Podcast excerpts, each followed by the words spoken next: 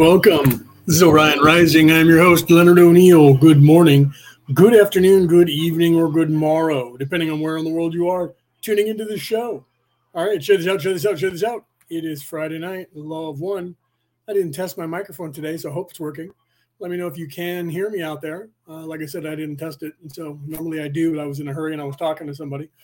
Um, so I didn't test my microphone. So I hope you can hear me. If you can hear me, tell me you can hear me. Otherwise, it, tell me that it, well you can't hear me. So hopefully you'll say that there's just dead air, right? Welcome everybody. I see Karen uh, in the audience. Welcome Pamela. I see you in the audience because you guys said something. Uh, if you're out there, give me a shout out. Right? Can hear me loud and clear. Thank you, Pamela. Uh, how's how's things over in uh, Ireland today? Well, good. I hope. Denise, welcome.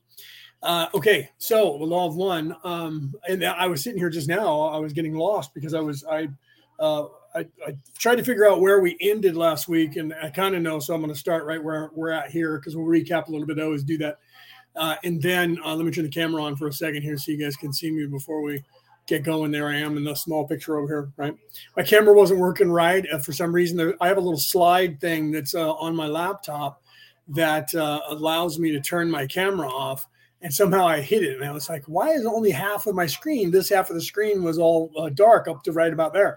I'm like, what the heck? And then I realized, oh yeah, I have a little slide thing. And then when I, I touched it with my finger and smudged it, so then when I when I slid it open, it was blurry, and I realized that was me with my finger, so I had to wipe it screen off so you guys could see me here. Let me take this out of out of full screen. Uh, so uh, then you guys can see what I look like there, right? My ugly mug. I'm going to put the the uh, thing back up because we don't need to, you know, we don't need to even see anything because uh, I don't have very many visuals, right? So, um, so I so I'm going to start a little bit back, and and uh, I wanted to cover uh, a guy um, it, it, I'm not going to say his name unless he uh, says something in the chat if he is here, and otherwise, uh, you know, I don't have permission to to say his name. But he had just messaged me and said, "Hey, I just posted something in Ancient Aliens Worldwide. Uh, I'm wondering if anybody has a um, a comment about it or a thought about it." And what he posted was, "What do you think about um, aliens uh, being on their way to Earth and that they might be here by 2025 or or uh, beyond that?"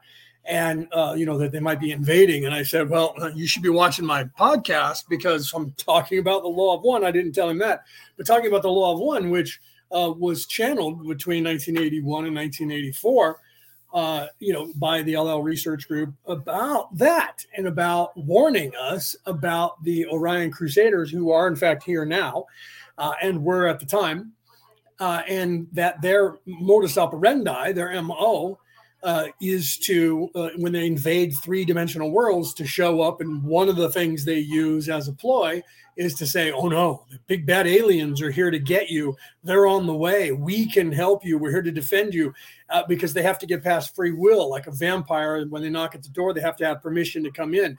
And they had that exact thing and that's what they did to this planet and that's how they got boots on the ground. Also, I, I, explained to him that I know for a 100% fact that there's a false flag narrative being pushed uh, out there that most people don't know about. 99.99% of the human population on this planet doesn't know about that there is the deep state has uh, at their disposal uh, a, false flag alien invasion that um, they threatened. Dr. Steven Greer said that he was told by the Department of Defense at the time in 1991 um, or 94, somewhere right around there, um, but it wasn't Donald Rumsfeld and um, it was right just maybe a little bit after that. But in, in any case, I'm not going to say who it was that said it to him, but told him there's an alien invasion. I could press a button right now, and aliens would invade the Earth, and it's actually us. Um, pretending to be aliens. They're going to look like alien spaceships, and even they'll have like you know some of them are going to be drones. So they'll be gray aliens and and the like. And then all of a sudden, after it scares the whole planet and they start killing uh, millions and millions of humans, then all of a sudden our government will then say, oh, it's a good thing we have an entire space fleet to be able to defend the earth that we didn't tell you about. We need to unite under one world government and fight off the evil aliens. Give us control and, and submit to us. And of course, all the governments will comply right now. If that happened right now, how many governments out there are in fact um, cabal ready? uh, look at COVID and how many governments tried to uh, lock down and take complete control, like Canada has done in a few other places. Even in the United States, they're trying it. They're still working at that. Look at Brazil and what happened to them. They used the same false flag um, uh, invasion of their capital, just like they did here in the United States, which is a, a, page right out of the Three Musketeers.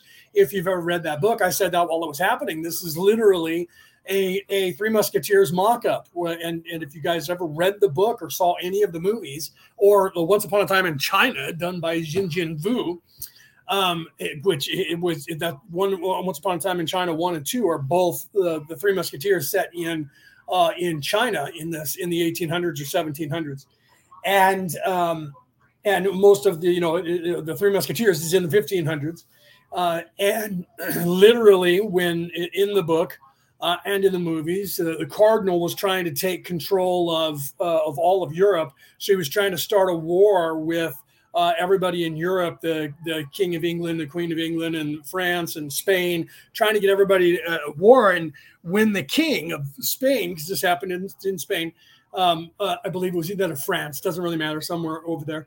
was having somebody over, one of the dignitaries, I think it was in France, and they were having the Spanish king over at the time um, they hired a bunch of mercenaries, the, the cardinal did, and had them dress up as peasants and uh, uh, drummed up all of as many peasants and homeless people as they could find. And they marched on and ran in and, and into the into the to the castle and ransacked the place. And uh, if it wasn't for D'Artagnan, uh, because D'Artagnan uh, at the time was in there with Athos, Porthos, and and uh, uh, and uh, the, the like, the four of them, were, were trying to go in to save the queen, to get her out, and uh, which they did do. But when they were fighting their way out, D'Artagnan realized, I'm not fighting against peasants. I'm fighting against military personnel who are well, well trained and he even said to one of the guys, "You're very trained, very well trained for a peasant." And the guy basically laughed at him, and, and he ended up uh, killing the guy and getting away anyways. So he brought it up. This was a this was a planned invasion, and it was done from the inside. That these people were let in. Sound familiar? Uh, these people were let in by the guards, and they were in fact, uh, you know, working for the military for Secret Service undercover working for the the uh, cardinal, and uh, but they couldn't prove it because they were disbanded uh, and they were outlaws, and that was the whole storyline of the Three Musketeers. January sixth in the United States lived that out. Uh, and you know everybody uh, told uh, everybody in the world that it was uh, invasion and and insurrection and, and the whole nine. It's the same exact thing, including the the the the uh, Viking guy with the horns on his head and the Native American with the with the feathers on his head. Those two characters uh, also appeared in when they did the same thing because of the election in Brazil less than three months ago. Now, uh, when the exact same insurrection happened, they arrested everybody the exact same way. They went into the Capitol and took pictures and selfies, but they they even had the guy with the buffalo skull and the tattoos uh, uh, come in, and the Native American with the with the big headdress coming in. Uh, also, it's just a different uh, person playing that part that got arrested. So the exact same scenario, using the exact same script, happened in Brazil uh, three less than uh, 90 days ago. maybe maybe right around 90 days ago. You could look that up. Okay, that's not that's not a lie. And and I know someone who personally who lives in Brazil, and he told me what was going on and what was all over the news. He's like, bro, this is January 6th, 2.0. Literally, they didn't change the script at all. Okay. So, and that script came from the Three Musketeers. It literally came from the Three Musketeers, and people called me crazy for it. Okay. So, so the script uh, of of the mock-up alien invasion works the same way. Okay. And um, right? Karen said blue beam crap, right? Agreed, right? Holographic images are so real that it looks like a, a movie. Absolutely. Uh, you know, it, it, it the re- reality is now surreal. Uh, reality, it looks just like a movie. Uh, Karen is absolutely right. When you see television, you have to remember the January 6th hearings where they had, where they were on television. What was that? 132,000 times on television trying to uh, trying to impeach Donald Trump over and over and over and over and over for two years after he's out of office. That you have to realize that that entire show, because it was a show, they hired producers of television shows. This is not a joke. You can look this up. They hired the Democratic Party hired producers of a television show to put together the entire thing everything they said, all the, the stuff that they showed you on television, the whole, whole, entire script. I'm not joking you. You can't make this up. I can't make this up. Okay. Uh, uh, you can look this up. It's out there. But if you try and look it up on something they control, it becomes very hard. They won't let you find it. So there are platforms where you can look things up, and I'm not going to say them out loud because that's like saying where it is that Donald Trump communicates right now, because everybody thinks, well, he's been off of Twitter for two years and he's silent. He's nowhere. He's just not anywhere where you guys are. Okay, Donald Trump has never stopped speaking, and neither has anyone else that is that is a, in the resistance to the cabal. Okay, it's just we're no longer speaking on the platforms that you guys are all on. Okay. So, Reese, welcome. Um, speaking of lockdown, how's Australia these days with uh, with the totalitarian uh, uh, communist uh, government of of uh, that attempted to take over Australia? Have you guys gotten back any of your rights yet? Um, Canada has gone completely around the corner, and now they're a totalitarian uh, regime completely. And in fact, it's a it's a monarchy because because Fidel Castro's kid is running the place up there, and they you have no rights whatsoever. They take they just arrested a priest because he was praying. I'm not kidding you. It was all over the news. They well, not on most of the channels because they won't play that. But they literally arrested a priest because he was praying.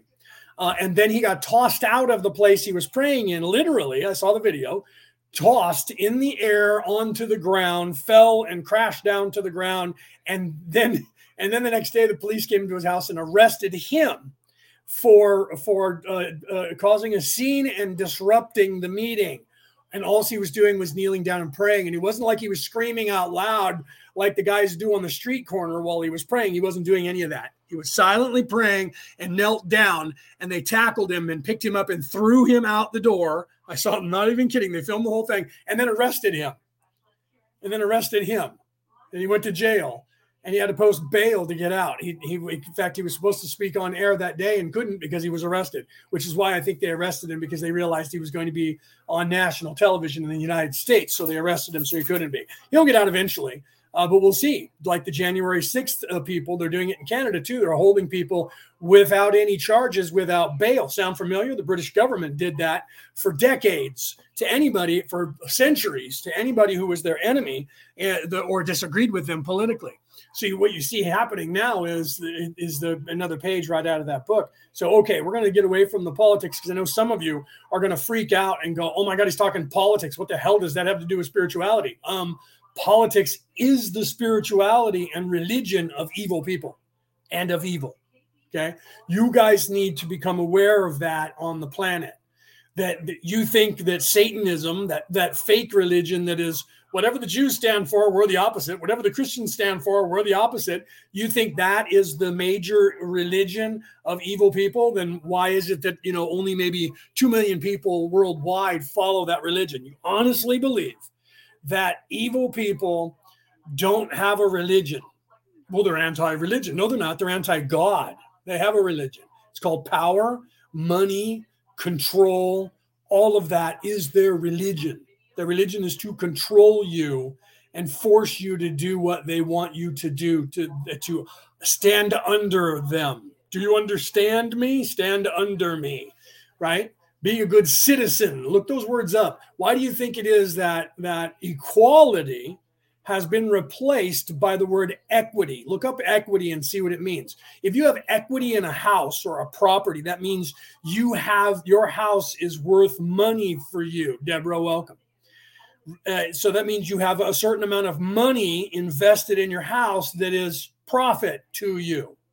So why is it that they've now switched the words equality for the word equity? They're blatantly saying you're a slave, they own you, and you're worth money to them. Okay. That is what that means. Look that up. That's like capitalism and, and falsely making you believe that the word capitalism, which is like, okay, here's the here's the thing. The Catholic religion is called Catholicism. Okay the Christianity would be called Christianism if it wasn't Christianity, meaning I follow Christ. Okay, Judaism, an ism is the practice of that thing. Catholicism is the practice of the Catholic religion. The word Catholic means universal life, uh, but you don't know that. Okay, so to be so to, so to practice Catholicism, you're practicing to be a Catholic. So if I'm practicing capitalism, that means that I'm practicing capitalizing, not, oh, capital gain.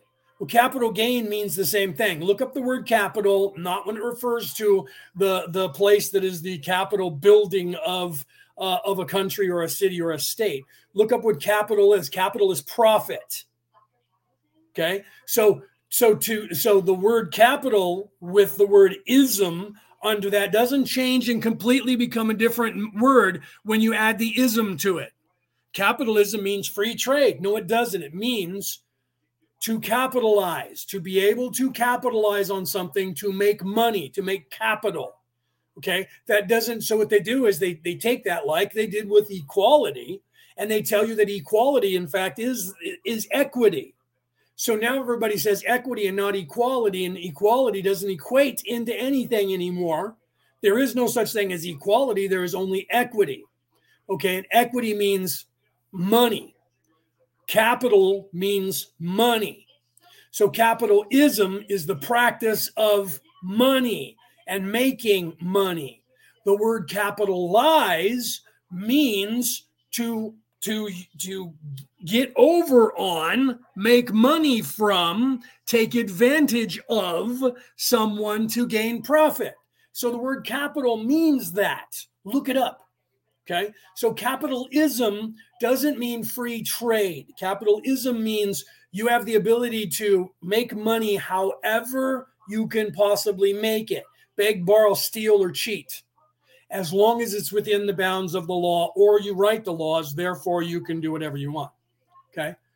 All right. Now I'm going to get off of politics. Why is all of that important? Because of what we were talking about last week in the Law of One and what we're going to talk about in a second and get going forward. Okay.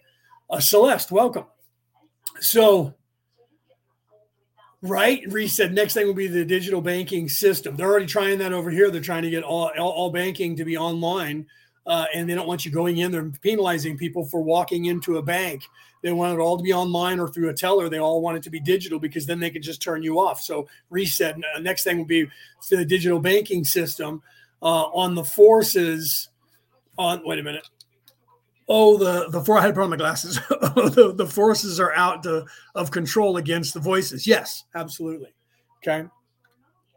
So Right, Celeste said you'll lose me if you stay on on Cheeto worship. But see, there's there's my point. Some you know some people get annoyed, but you have to realize that uh, and she's talking about Cheeto worship, the orange guy. I'm pretty sure. Um, but you, what you guys have to realize is that that entire operation is, I mean, if you know what, you know, like look at the dark side of the force, right? If you look at, if you look at greed, money, power, control, the caste system, that is the religion of nefariousness. That is the religion of evil, of evil people. Okay, that is the religion. And, and to deny that, that is the greatest trick the devil ever pulled. Not to get you to believe that the devil didn't exist, because that's like saying that that gold is the most precious thing on the face of the earth. Weird because it's every fucking place and everyone has it.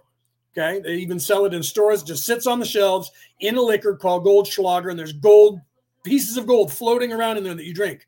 Okay. So we have so much gold. It is not rare. Diamonds are the same way, but they've gotten everybody convinced that diamonds and gold are precious and that they cost a lot of money. The same thing. The devil didn't convince you that he doesn't exist because here we are talking about the devil right now. So that means we know the devil exists. What we're not talking about and what nobody is talking about is the religion of evil. It is not Satanism. Okay. Uh, some of them are, are Luciferians because Lucifer was a leader of people from Maldek who came here escaping the, the planet when they blew themselves up in that war that happened.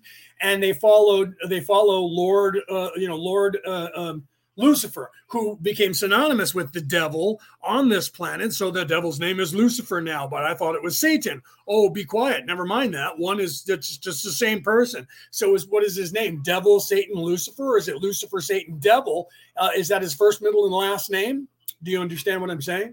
Right. So the so the devil didn't convince everybody that he didn't exist. The devil convinced the whole world that there is no religion of nefariousness. There is no religion of evil and everybody thinks that there isn't and they think that what they think is that religion that says whatever they stand for we stand for the opposite. So the so the druids and the wiccans said do what thou wilt but harm none so they just dropped off the last part and said do what thou wilt that's a good mantra and then they took the cross turned it upside down took the the pentacle not the pentagram the pentacle five pointed star with a point facing up turned it upside down put uh, you know put the the uh, uh, Baphomet's uh, face goat head in there. Look, it fits the goat face with the beard and all that. So that became the pentagram. And you think that is the religion that all evil people worship? No, they don't. That is a very very small group of people, and it's usually misguided teenagers, and it's usually rich white teenagers, just like Antifa, that are misguided and and they don't know what to do with their lives, so they're anti-establishment, and they go, yeah, hail Satan Okay, and then uh, in, that's what they do. You know, you got these people on uh, movie actors and singers, and they're like, "I like to thank Satan for all this. Just that's just rebellion. That is not the actual. There is no God called Satan or or Lucifer. There is no God, right? But all of that is part of the nefarious lie. Okay, why is all this important, Leo? You're you're 25 minutes into the show, 23 to be exact, into the show, and how does all this politics crap that you're talking about relate to the law of one? because it's the religion of nefariousness. And when they got a hold of information that Ra gave them 12,000 years ago, was actually before that, it was in the pre dynastic era, uh, but they can't calculate the math properly. It was further back than that. Uh, and then when the bad guys got here, it seems like they've been here longer than they actually have. I'm not going to get into that whole quantum weirdness right now. Okay. So they took control of this matrix, this illusion, because they understood. There's that word again. They understood, they got how it worked and how they could get around free will by taking it away from you and not allowing you to know that there is, in fact, you have free will. So they've controlled everything into you believing that there is no free will except for what the church tells you uh, or the state. Either way, they control both. They don't care because they, they have total control at that point. Okay, this is what Ra is warning us about. Not only do you have to worry about this, but it did happen. And that's what happened in 1938. And, and they, they played it forward and said it was 1948, but it was actually 1938 because prior to that was actually 1932 when uh, when the draconians, uh, literally 15 foot tall lizard people, uh, went to the to the uh, uh, Nazis and said, you know, oh look out, big bad aliens coming. We'll give you uh, this stuff, but you have to give us something. I'm not going to get involved in all that. You can watch the documentary above majestic, above majestic, or packing for Mars, both of those, and they'll explain the entire ordeal to you that happened between 1938 uh, all the way to 2016 and 2017, respectively. Okay, so so I'm not going to get into that backstory. You guys can do a little bit of research on your own and watch those two documentaries, and you'll know. I've talked to both people who have created those. I interviewed one. Oh, well, you can't watch it unless you go to Orion Rising and look in those archives because YouTube uh, deleted my when they deplatformed me. They deleted 400 and over 450 episodes of my show and all my posts off of YouTube. So when Google deplatformed me.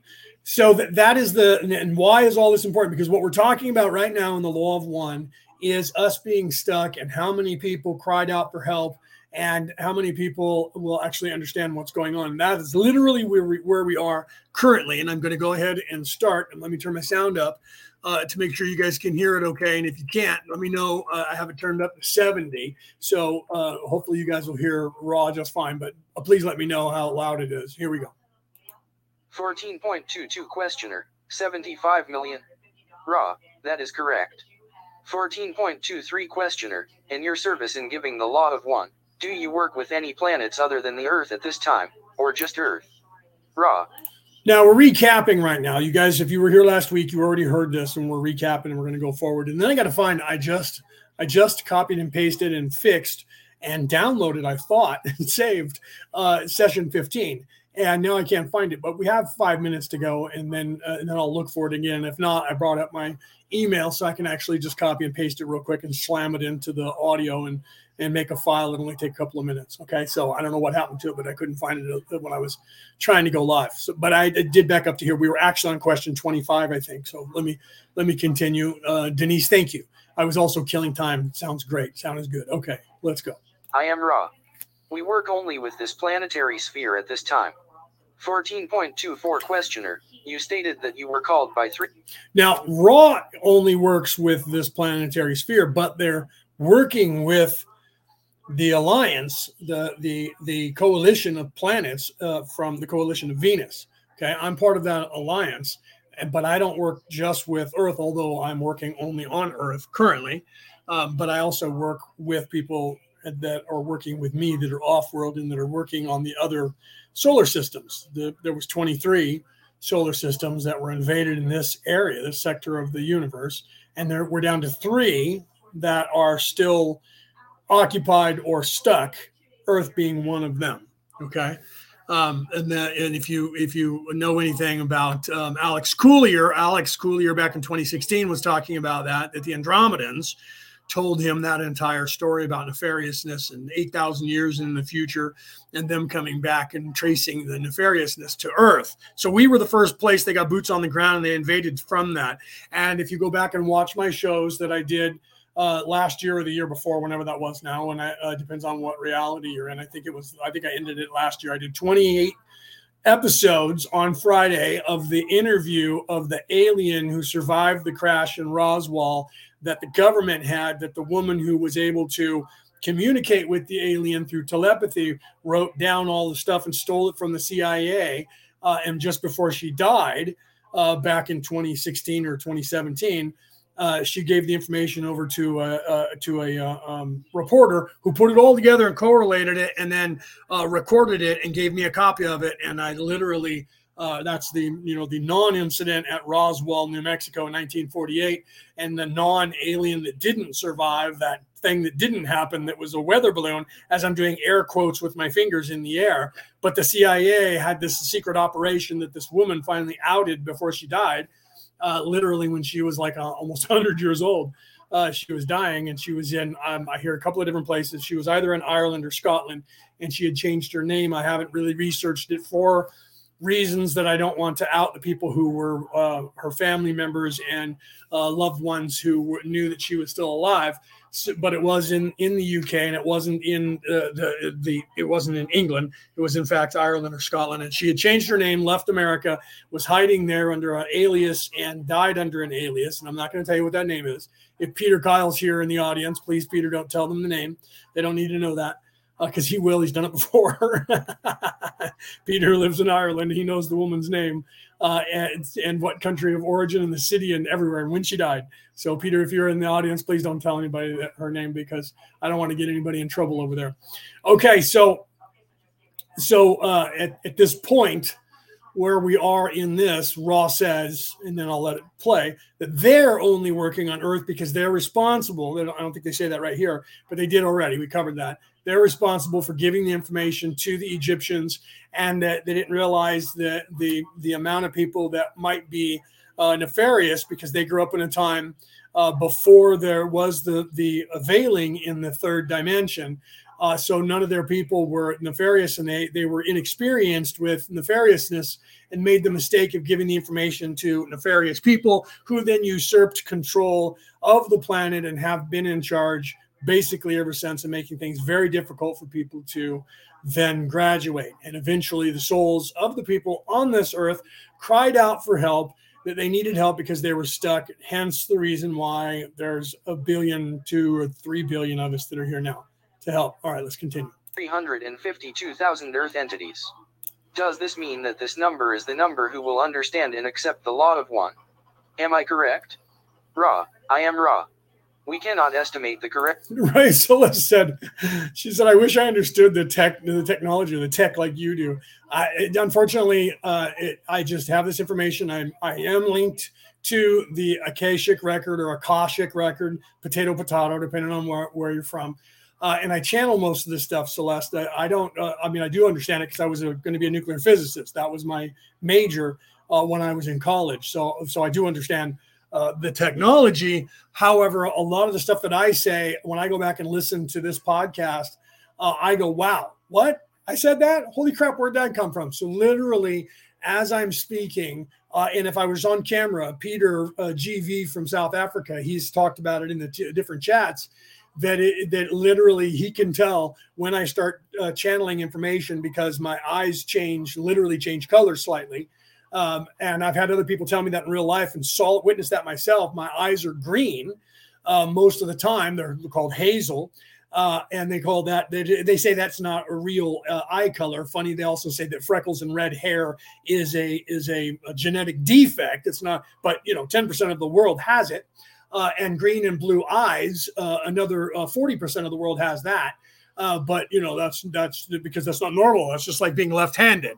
Left-handed is a is a genetic defect because only ten percent of the population is left-handed. So those people must be defective," said the right-handed person with brown eyes and no freckles and red hair.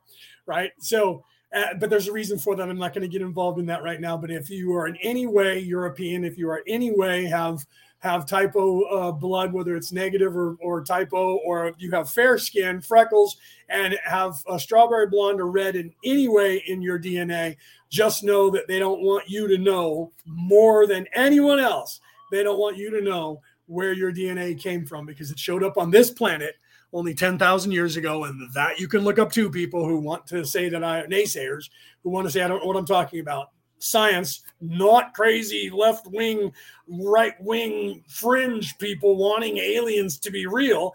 Real scientists said there is no proof anywhere on the planet that that DNA was here past 10,000 years ago. They cannot find it, have never found it, and they they they don't know how it got here.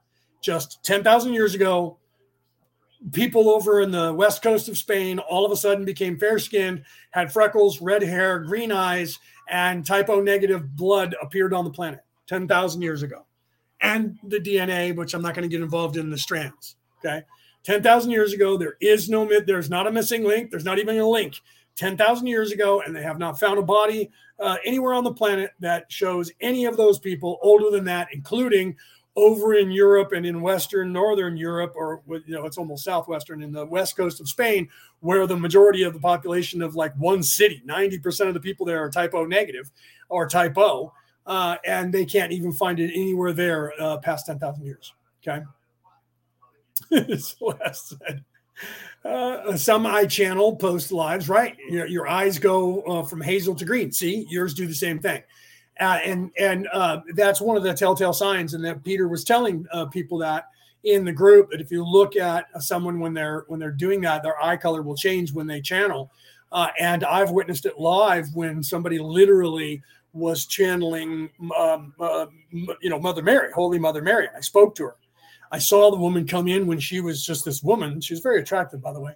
uh, she came in and um, she walked in and was, you know, the whole crowd was there and and there was probably I don't know 20 or 30 of us in this house. And then she sat down and and uh, I've told this story before I think on air. And then when she started channeling, she literally would they were you know channeling Holy Mary, Jesus's mom. And all of a sudden she got up and she made a beeline for me. I'm not kidding. I'm not making this up. She came straight over to me with her and put her hand out. Hi, welcome. How are you? It's been a long time since my eyes have seen yours. Not joking. I shook her hand and as I spoke, I was channeling. It must have been my higher self because I wasn't thinking. And the words came out of my mouth. And I said, It has been a very long time since we have, uh, have laid eyes on one another. And she said, How have you been? And I said, I am, I am beautiful. How are you? And she smiled and, and said, Fabulous, great, beautiful. All those words combined. And everybody was freaking out. Her handlers were like, What the fuck is going on? And my wife was like, "What is going on? Do you know this woman?" And uh, afterwards, she whispered that to me. I said, "I have never met I met this woman before in my life."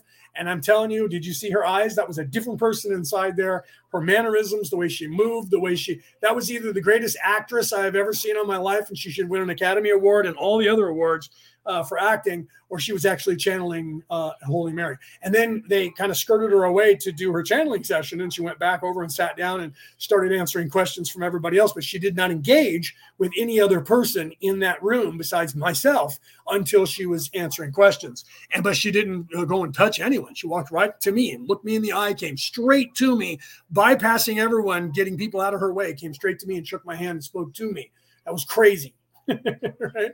So you can tell right? And that's not why i have my camera turned off. I have it turned off because there's no reason to have it turned on because you, you, guys would just be staring at my face. You guys can go back and watch me speak for hundreds and hundreds of episodes okay?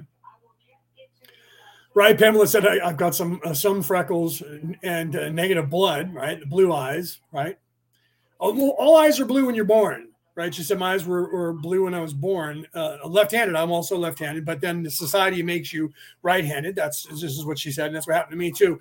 When I was a kid, um, I was trying to figure out whether I was right-handed or left-handed in writing in school, and they just decided for me that most people are right-handed, so they tied my left hand down and made me write with my right hand. Not a joke. My brother refused to write, and he stayed left-handed. I tried to write with my left hand, and right now, my right hand, I'm 55 years old. I write as if I'm a first grader with my right hand. It has never improved.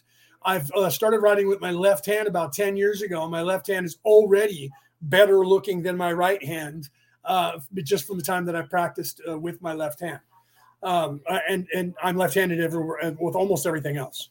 I, I, eat with my left hand, I cut with my left hand, I do everything with my left hand. So I was left-handed, and now I've become ambidextrous because this world is for right-handed people, not left-handed people. So you have to get used to uh, doing everything backwards. And left, right-handed people are like, I don't know what you're talking about. No, you don't.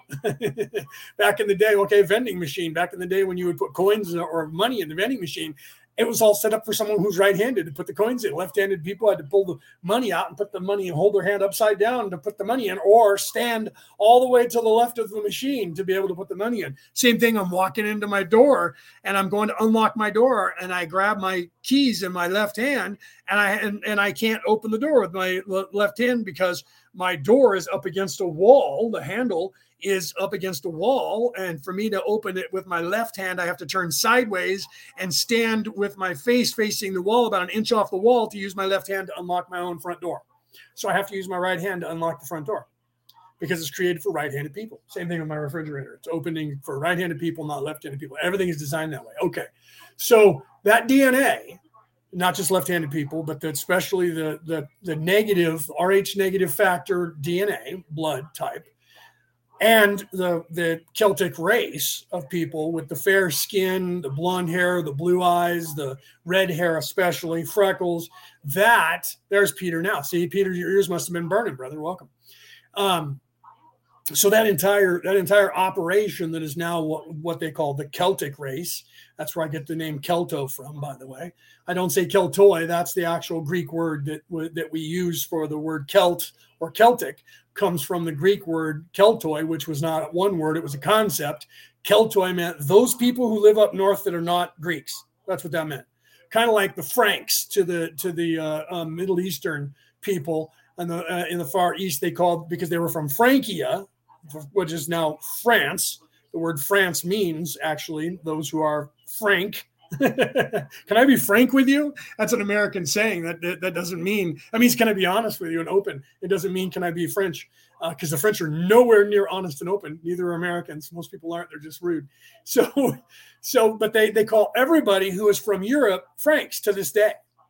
Okay, because of the whole uh, fighting over the Holy Land back when the Templar Knights were there in 1199 and, and all, all, the way through the 1200s before they finally got them out of the Holy Land. And then they've been fighting over it ever since. Okay. So they call them Franks. It's a, is a, a term like the N word for African Americans or Africans uh, that, that people call them the N word. Uh, they called them Keltoi. Uh, and and so because of that, we don't know what they called themselves because, like the Vikings, they didn't call themselves Vikings either. Viking is actually from a clan, the Vic, uh, like the Rus, which is the Russians, which became Russia. Russians uh, was a Rus clan, and then the Vik clan, and then the Geats uh, at Geatland, which is now you know like Denmark and and um, and uh, uh, what is that over there called? Parts of Sweden. Uh, no, not Sweden, but on the mainland. Um, and that was Geatland.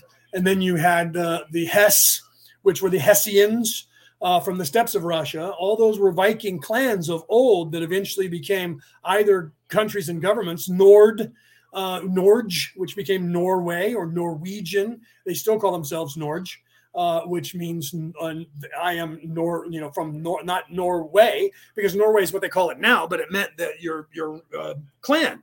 It was actually a clan. So the Swede, the Rus, the Nord, the Geat, uh, Rus. Uh, I said that already. Hess. Those were all clans.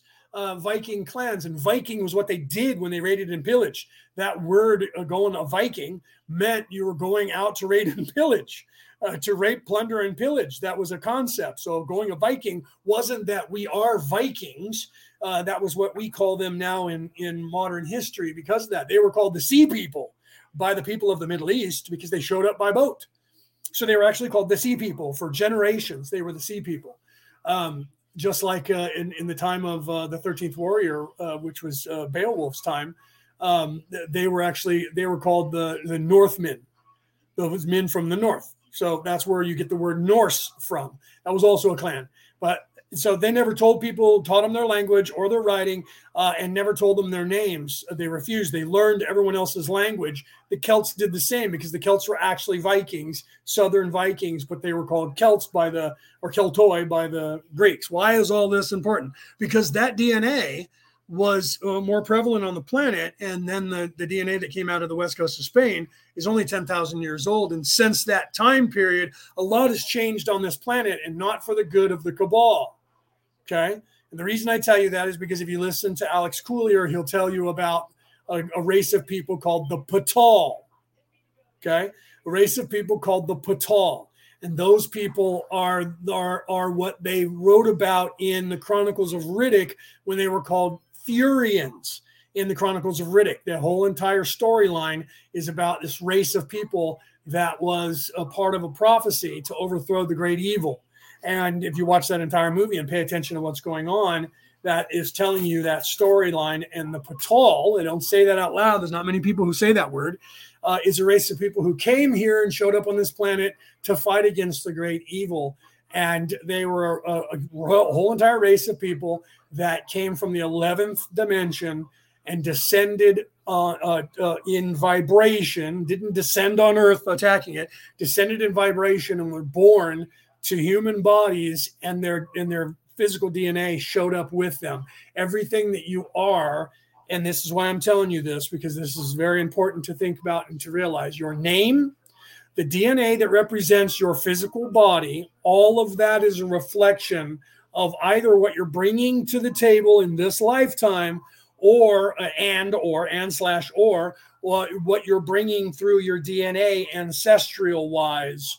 And if you look back in your, if you are awake, if you have abilities, if you and, and you look back in your lineage, no matter where you're from on the planet, you will find that in your lineage of your physical body, you have relatives that were mystics, that had abilities, that did these things, and you brought that DNA and were born to the people you were born to in this particular life with the parents that you had, even if they weren't good people and you went through strife in your life uh, and were abused and neglected and, and kicked around and tortured and, and all of that, all of that is done by nefariousness to keep you from waking up. It's part of their religion to keep you in, locked into the 3D and thinking about only the third dimension and this reality as reality uh, because they don't want you to wake up. It is only when that that happens, all those things that have happened to you is on pause, that you then quickly wake up and start going down the path that you were supposed to go down your entire life. But they still try to do things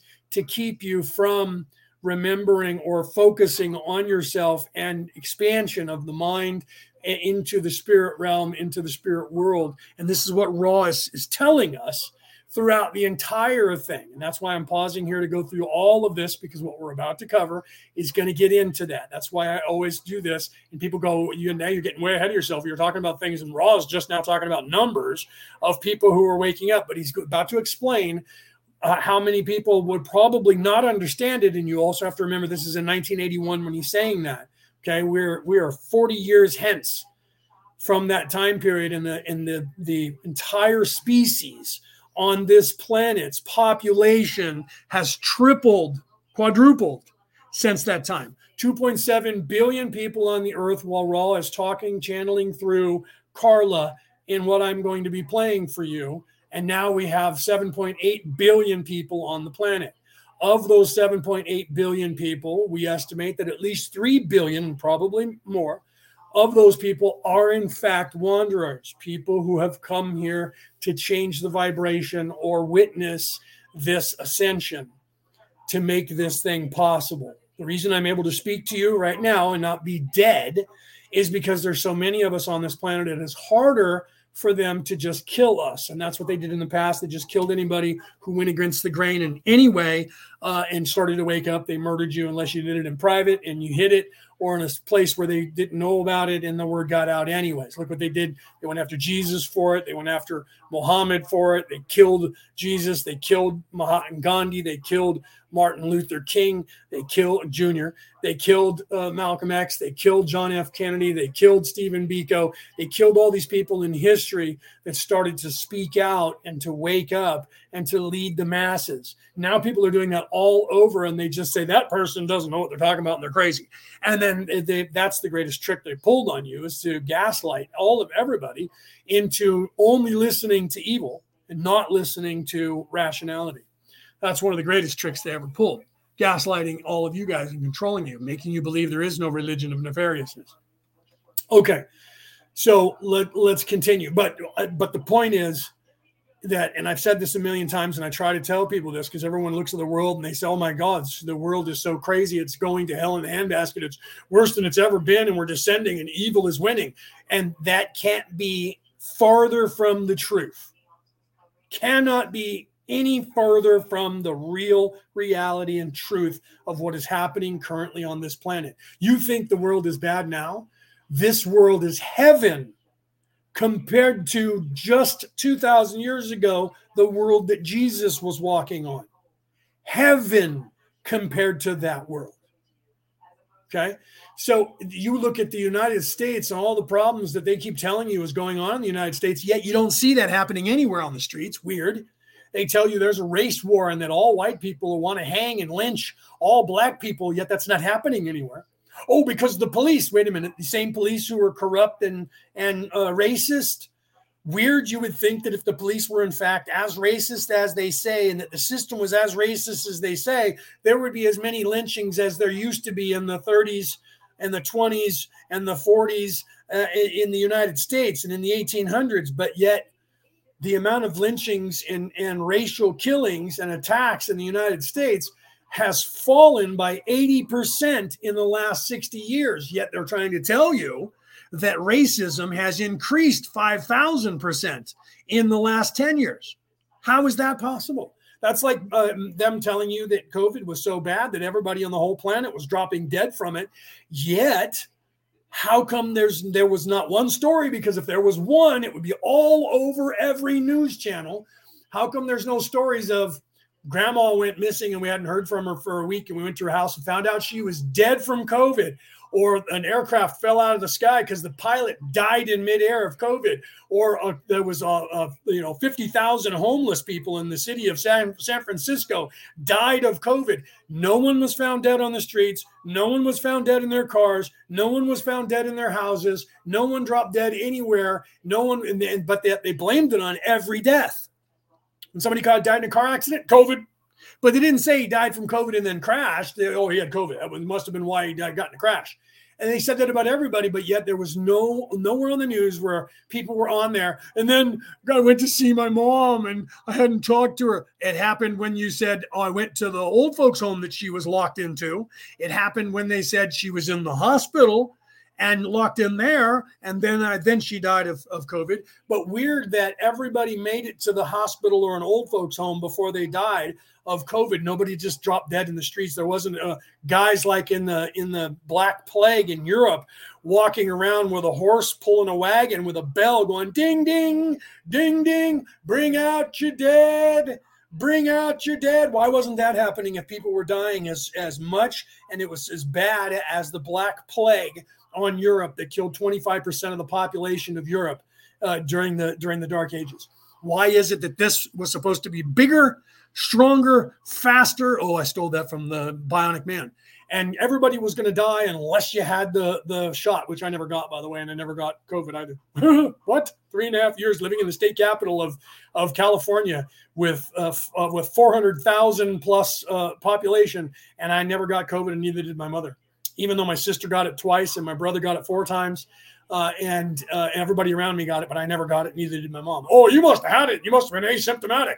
That's I love their stories. Okay, so why is all this uh, important? Because this is explaining, and I'm trying to explain to you what's happening, what has happened, why. But I'm also trying to show you that things are progressing. We were further away from the light as a species for 100,000 years than we are now, especially the last 2,000 years than we are now. And the shift happened, and we are going back towards the light, and things are changing exponentially in this world.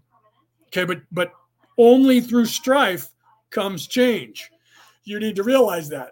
It doesn't just, it's not a light switch where everybody just wakes up one day and it's the age of Aquarius, the age of Aquarius. And we all start singing and dancing and loving each other. That only happens in movies. Okay. Reality, the only way you get to that place is you have to have strife. And that's why when I say this, and people, I'm going to say it right now, and a lot of you are going to get mad at me out there in the world for saying it. The best thing that happened to this planet was COVID. The best, I'm going to say it again the best thing that happened to this planet was COVID. And now let me explain why. Oh my God, millions of people died. How dare you say that?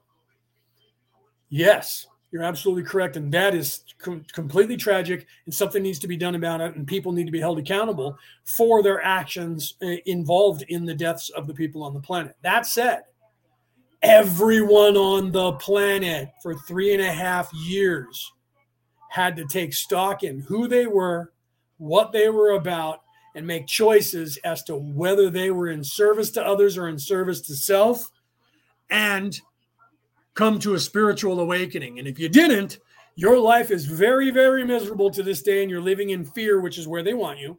You're scared to death. You have five masks on. You're wearing a hazmat suit to take a shower. You won't get near anybody, touch anybody. You're freaking out. You're angry. You're yelling and screaming at everybody every chance you get. And that's all you can do because you're in fear for your safety and your life, which is what they were trying to do to the entire planet. Okay. So you're either there or it has changed your life for the better in some way. You've either divorced your spouse, got rid of your family members or friends, or you've gotten better at your marriage better with your with your spouse better with your kids and better with your family there has been the biggest change in a, in the shortest amount of time on this planet in the history of this world happened to this entire planet since 2019 september of 2019 but officially you guys think it started in december in january of of uh, of 2020 but it actually happened in september uh, uh, and that's when the whole thing started in China and then moved its way to the rest of the world. Weird that they don't tell you about this this military games that was in Wuhan, China, uh, that was going on at the time of the outbreak, and that uh, the Chinese government didn't say anything about it and let everybody fly out from there back to their respective countries and gave COVID to the entire planet. But that's neither here nor there because how dare you say that about our best friends, the Chinese Communist government, because they are our friends and you are blasphemer if you say anything negative about them. And I'm not going to say much more about that because the algorithm will get me. All right. So I probably lost a bunch of you talking politics, right? But, those of you who uh, who uh, you know have a letter after your name for whatever political party that you have in your country and your in your reality, and that you follow along with that, um, you're following the religion of evil. Just so you know, the newscasters on everything, whether it's newspaper, print, uh, internet, your television, those people are priests in that religion. And their and that part of their religion is ratings and money to capitalize on you watching them. And they will sensationalize anything and everything to get your vote to keep their channel on the air to make all kinds of money. They don't care. They're selling their soul to the devil they don't care what they talk about or who as long as people are listening in fact the crazier it sounds the more people tune in okay over here in America, we have the WWE. It's worldwide, but the company is being run by by the McMahon family in the United States, and they have no qualms about how the the math works. Okay, they have two kinds of people in their uh, in their uh, uh, sport. You're either a heel, which is in service to self, and a bad guy and evil, or you're a face, which is the lovey guy who is in fact loved by everyone in the hero character. That's all you are is one of those two people. And you're either popular because everyone loves you or you're popular because everyone wants to hate you. If everybody ignores you, you will lose your job. You had better have people hate you or love you because that gets people into the seats, buying tickets, and watching the television show.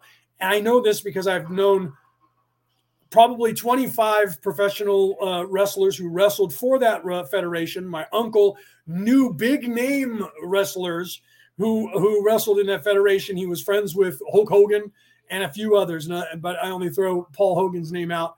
Uh, in fact, if Paul's out there and ever listens to this, Dennis O'Rourke, uh, and he'll remember Dennis O'Rourke unless he's gotten old and, and he's losing his memory. He'll remember Dennis O'Rourke. Dennis O'Rourke was a crazy uh, guy, and he used to show up uh, and, and, and party with my uncle, party with all these wrestlers, and uh, hung out with them. And, and I don't know why. I mean, you, I, I, can't say I don't know why. I know why my uncle was a real likable guy. He was fun. He was fun to be with. He was fun to be around. He drank like a fish. Uh, and and he was uh, just a great guy to be around, great personality. So he ended up friends with all these guys. Okay, and I met them, so I know how things work, and that is the truth of that that whole entire operation. I tell you that because every single broadcasting company on the face of the earth runs their entire show on how many people watch the show. The more people that watch it, the more money they get, the more money they can um, charge for commercials, uh, and they get more money and they get bigger and bigger and bigger. So they don't care. They have sold their soul to that devil, to that part of the religion. And and they will literally talk about it and and drum it up. And the, the more you tune in the more they like it and the more they'll run with it and the more they'll keep saying what they're saying okay? That is part of the religion that is nefariousness. All right let me continue with Ra because i know i've only played for like two and a half minutes and i'm trying to get more Ra in but i wanted to preface everywhere where we're going into session 15 with that uh, and let's continue here oops banging my glass into my other glass, my coffee. I'm getting water and I banged into my coffee. I apologize. Correctness of your statement for those who call are not in every case able to understand the answer to their calling. Moreover, those who were not calling previously may, with great trauma, discover the answers to the call nearly simultaneously with their late call. There is no time slash space in call. Therefore, we cannot estimate the number of your mind slash body slash spirit complexes which will, in your space slash time continuum distortion, hear and understand. 14.25 Hence the reason I'm translating what Ra's talking about, because the truth is, back in 1981, was probably 1% of the population that was uh, able to understand what Raw was saying. Even now, um, if you don't have, you know, because Don, the questioner, was a nuclear physicist. So you have to realize he was Sheldon. If, if you watch The Big Bang Theory, you understand that he was super smart. And when Ra is coming through and talking to him, Ra is is utilizing the words in that best uh, to describe for for Don to there's that word I almost said understand to understand to actually uh, uh, know what they're what they're saying. So he's using these words that are you know highfalutin 25 cent words when he doesn't need to. He could just say you know five cent words. But if he did come through and he spoke like I did, no one would listen to him. Even now, people don't listen to me because I I speak to you guys in a, in words that you can understand and therefore I must not know what I'm talking about because I'm speaking like a commoner, and that word means slave, peasant. Okay, so here we go. Questioner, how do you perform your normal service? How have you normally given the law of one over the last 2,300 years? How have you normally given this to Earth people? Ra, I am Ra. We have used channels such as this one, but in most cases the channels feel inspired by dreams and visions without being aware, consciously, of our identity or existence. This particular group has been accentuatedly trained to recognize such contact. Okay, so you have to realize that they warn about the nefarious people uh, and, and the Crusaders from Orion, nefarious evil people utilizing your dreams and subconscious to speak to you. And they just admitted that they do the same thing. Okay, so so being in tune with getting messages that are not your thoughts and discerning the difference between that becomes something that that I teach and many people that I work with teach. Because uh, for you to realize that again that's the first step in avoiding a trap is knowing of its existence on one hand.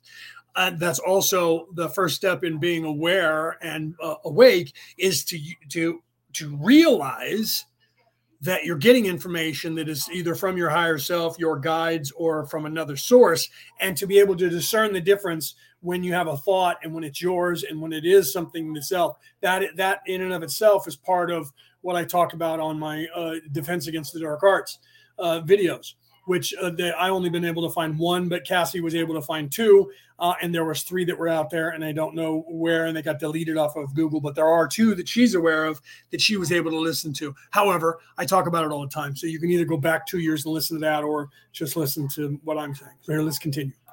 This makes this group able to be aware of a focal or vibrational source of information. 14.26 Questioner When you contact the entities in their dreams and otherwise, these entities, I assume, Oh, I'm sorry, I'm, I'm not answering your guys' questions, am I? Let me look at the chat here. Denise said, Is there a way to know what my name means or why I was named this? Not sure I'm I'm wondering it or wording it right. You can look up your name. You can look up Denise and see what Denise means. Denise is the feminine of Dennis. Uh, and Dennis, I believe, is like Michael, and it's uh, one who is like God, but don't quote me. You can look up your name and, and, find out. You can look up your last name, your middle name, your all of your names, and find out my names are titles. My name are literally my name is Leonard. That is a an older German uh, version of the word Lionheart. Uh, the Greek would be Leonidas. Um, the, the, Russian would be either Leonid or Lenin uh, or Leonid. That would be also German, uh, but that means Lionheart. Leonard, lion. Leo is the Greek word for lion. Lionheart or strength of the lion. My middle name is Edward. That means guardian. My last name is O'Neill, which O is O apostrophe means son of or bloodline of Neil, and Neil is champion. So my name is literally Lionheart, guardian, champion of the people. That is what my names mean. All names mean something, and that's why I didn't like in Pulp Fiction when the the girl asked uh, Butch, uh, "Your name is Butch." Uh, you know, she had that accent. What does this name mean? He said, "I'm American, honey. Our our names don't mean shit." That's a lie and that's that is uh, what the mainstream 3D reality will have you believe that your name doesn't mean anything. It was just happenstance because you were just happened to be born uh, to this family and had no say over that whatsoever. That's all part of the mind wiping that doesn't want you to know your own lineage. That's why I tell people, I mean, people go, you're, you're just a white racist and all you're worried about is a white race. No, no, no, no. I just happen to be, uh, you know, Viking, but that doesn't mean that I'm, uh, you know, that I'm a Nazi uh, and that I believe that the Aryans should rule the entire world. That just happens to be what I am. Uh, and, and so I, I look at that. But the, but but that's not what my soul is. That's what this physical body is. But but you have to realize that on a 3D level, if you're only focused on the 3D in this in this illusion, thinking it's real, then you also obviously think that the thinking mind is you and that your ego is also you. So you're so locked into the prison. That's what this is for. This entire experience is here as a as a as a game. It's a rattle a baby's rattle for you to play with. It's it's not, it's akin to you laying in your playpen, looking up, and there's a mobile hanging in the air that your parents put there for you to have something to look at and and start learning from. That is what this reality is. It is literally the same thing, and you're supposed to at some point sit up and try to look around to realize I got to climb over this wall and fall out onto the ground out there, and then learn and not to cry when you fall on the ground out there, because then your your your gatekeepers, your prison master, come and picks you up and oh there there little one and puts you back in their prison again, and then you figure all that out and don't cry and you get out there and start trying to wiggle and scooch around, and eventually they think it's cute and they pull you out and they want you to learn how to crawl, and then eventually they want you to learn how to walk, and then eventually they want you to learn how to walk fast and then run.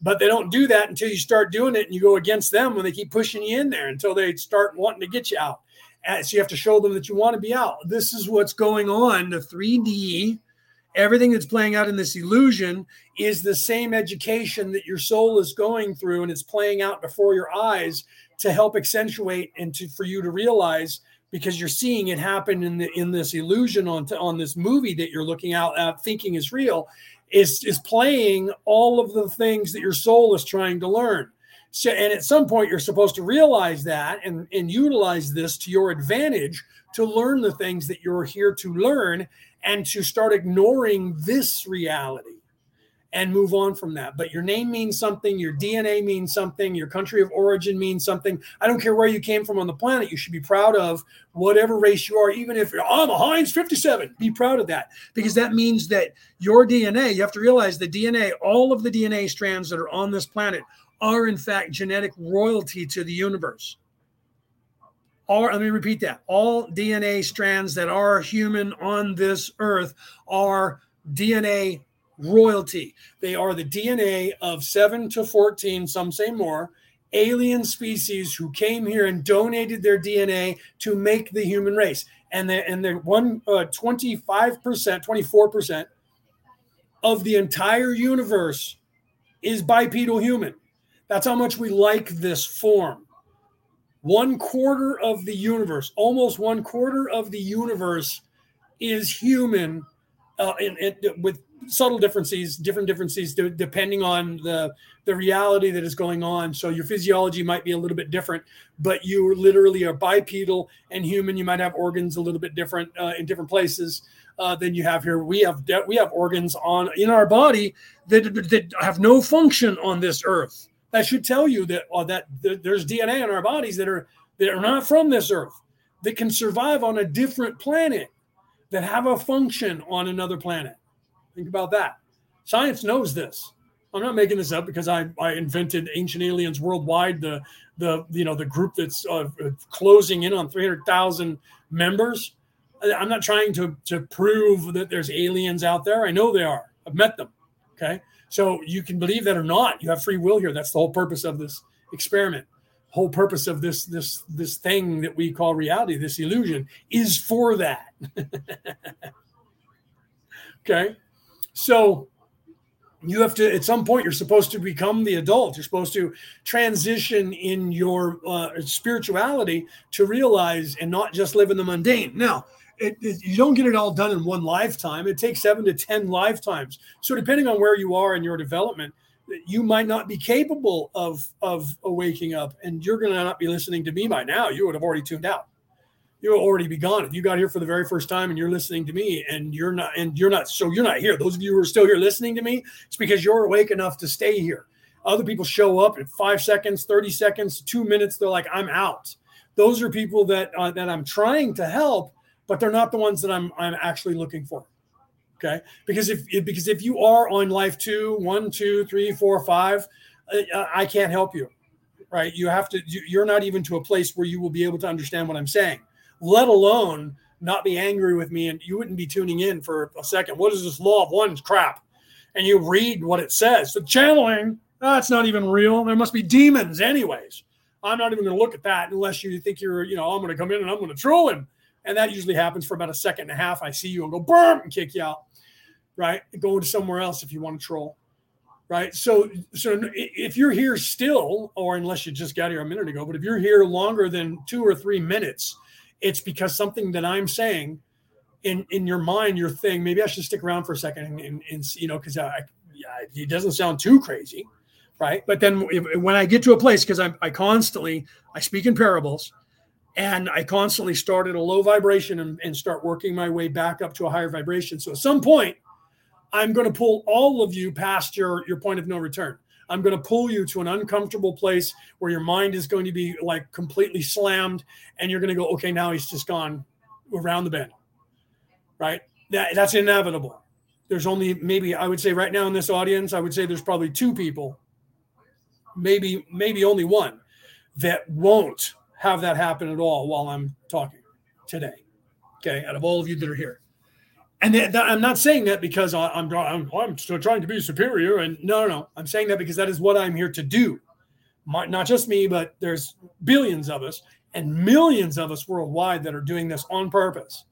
Okay, I am here to take your vibration and pull it while I'm speaking to you and raise your vibration as far as I can pull you every single time I speak to you, whether I'm typing to you in the chat or whether I'm speaking to you in person or if I'm online like this. So know that. So don't get angry when I pull you to a point, uh, and then you go, oh, okay, he's fucking lost me. Hold on a second, because when I get done with that parable, I'm going to drop back down to a place and start on you again. And I'm going to talk, probably tell you the same story, but it's going to be a different story, but the same parable. It's going to mean the same thing, but you won't realize that at first. And then if you do, and you and I bore you, because uh, you realize that I'm talking in parables and you think, oh man, this he's talking to children. I get he's just this is boring. I did that when reading a book where a guy did that and he would give seven parables, which is what I do. And I would read the first one, and then when he would start the second one, I'm like, okay, blah, blah, blah, blah, blah. He's just it's the same story with with a new scenario with other different people. Let me skip to the next one. And then I, I was like, okay, so I get it after the, the after con, you know, after actually confirming to myself that it's seven parables, I would just flip to the okay, let's go to the next example and the new parables because I don't need all those parables. But the reason that people do that, Jesus spoke that way. Every person who speaks to the masses realizes that there are seven different ways people learn, and we learn those seven ways and we learn how to say things in those seven vibrations. And then we try to pull you up in, into higher vibrations, which means that we literally start out talking on, on a very low level to your lizard brain, and then we just start pulling you as we talk. And because I'm a, a druid, because I have a Merlin title, uh, that there is bard training in the tone of my voice, the speed of my cadence, the words that I use, the way that I say things is all done on purpose. And it's done that way to to harmonize and to get into your head and resonate in your head in a positive way. I'm not trying to lead, and any of you who listen to me for any length of time, you know that I'm not trying to get a harem. I'm not trying to control. I'm not trying to set up some crazy church. I'm not trying to set up something to where I am your teacher and you will give me all your money. None of that. Okay. In fact, I incentivize you to learn from me and at some point leave and not need me anymore. Because if I do my job properly, you will become my teacher and you won't need to listen to me speak anymore because you will fully get what I'm saying. And I and there will be a time in your life, I hope, that you won't learn anything new from me. Unless, well, not that's I say that, but I preface that with the truth is, I hope that never really happens because I hope that I am completely evolving as well as and learning from you and other people around the planet. In that, uh, eventually, I am, uh, uh, you know, because I'm learning, I'm able to continue uh, and and uh, uh, and keep you interested in what I have to say. But if I don't, and I get stagnant to where nobody's listening, then that should tell me something as well, right? Now and then I, I, must be full of myself and I think I know everything, and so I'm not learning, right? So, uh, you know, but the truth is that the, the you know that's what Yoda was telling Luke Skywalker just before Luke, you know, like a month or two before Luke died, uh, was that you know that's the curse of a teacher is that we hope that we become the student at some point and that the our student no longer needs our tutelage and then we should be wise enough to realize that we need to be learning from them as well. And you know even sun tzu when when he wrote you know 3000 4000 years ago now uh, the art of war realized that and said for a true leader to lead they have to follow. And if a true leader wants people to follow them they have to learn to follow him. And the only way that someone will follow you is because you follow them first.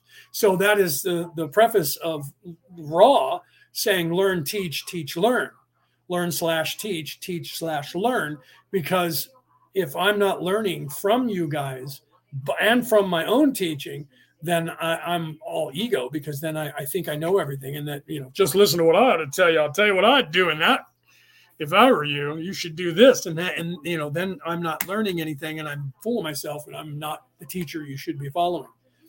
And that's what you should use when you're following somebody or listening to somebody speak.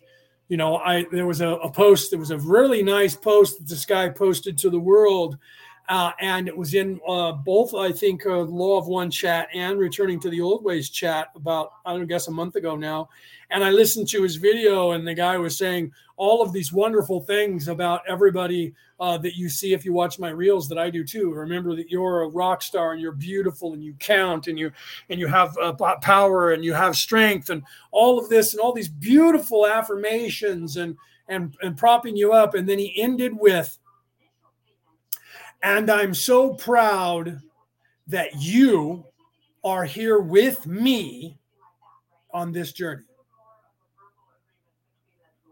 Do you see? Do you, do you understand what that means? So, after all of these things that this person said, the last thing they said to the world was, I'm in charge, and I am honored that you are following me. You are here with me, putting themselves above everyone else in the entire human race as the person that everyone is following. You're here with me, not I'm here. I'm honored to be here with you not I'm honored that we are all here together, but I am honored that you are here with me on this journey. So, that person, whether they know it or not, there's a lot of ego in that person and that's and that's you know what freud would call a freudian slip but you know i don't really count freud because freud had an oedipus complex and he told the whole world that everybody had an oedipus complex and that you were always either secretly in love and wanting to have sex with your mother or you were secretly in love and wanting to have sex with your father um, which is just not true you do love them and you do emulate that. It, it's, it's, unfortunate. It's part of our psyche. It, it, doesn't have to do with sex. It has to do with our upbringing that we respect our parents, our mother and our father, and we kind of try to look for somebody who will love us the way mom did unconditionally or the way father did unconditionally, depending on whether or not you had that dynamic with your parents. And if you didn't, there's some father and mother figure, whether it's a grandparent, an aunt, an uncle, a friend. There, you you look for that. That is part of our DNA. And Freud should have realized that. But then again, Freud wrote this over 100 years ago. So it is possible that the technology back then, I mean, they were still doing bloodlettings with leeches uh, in, in, thinking that that would cure you of, of smallpox. Okay, so that should tell us uh, a little bit about, you know, you have to realize, and that's what, you know, when, when you're learning about history and you're learning something that's being taught, you have to look at when it was being taught and what it was being taught and what was the technology at the time uh, and what was reality at the time.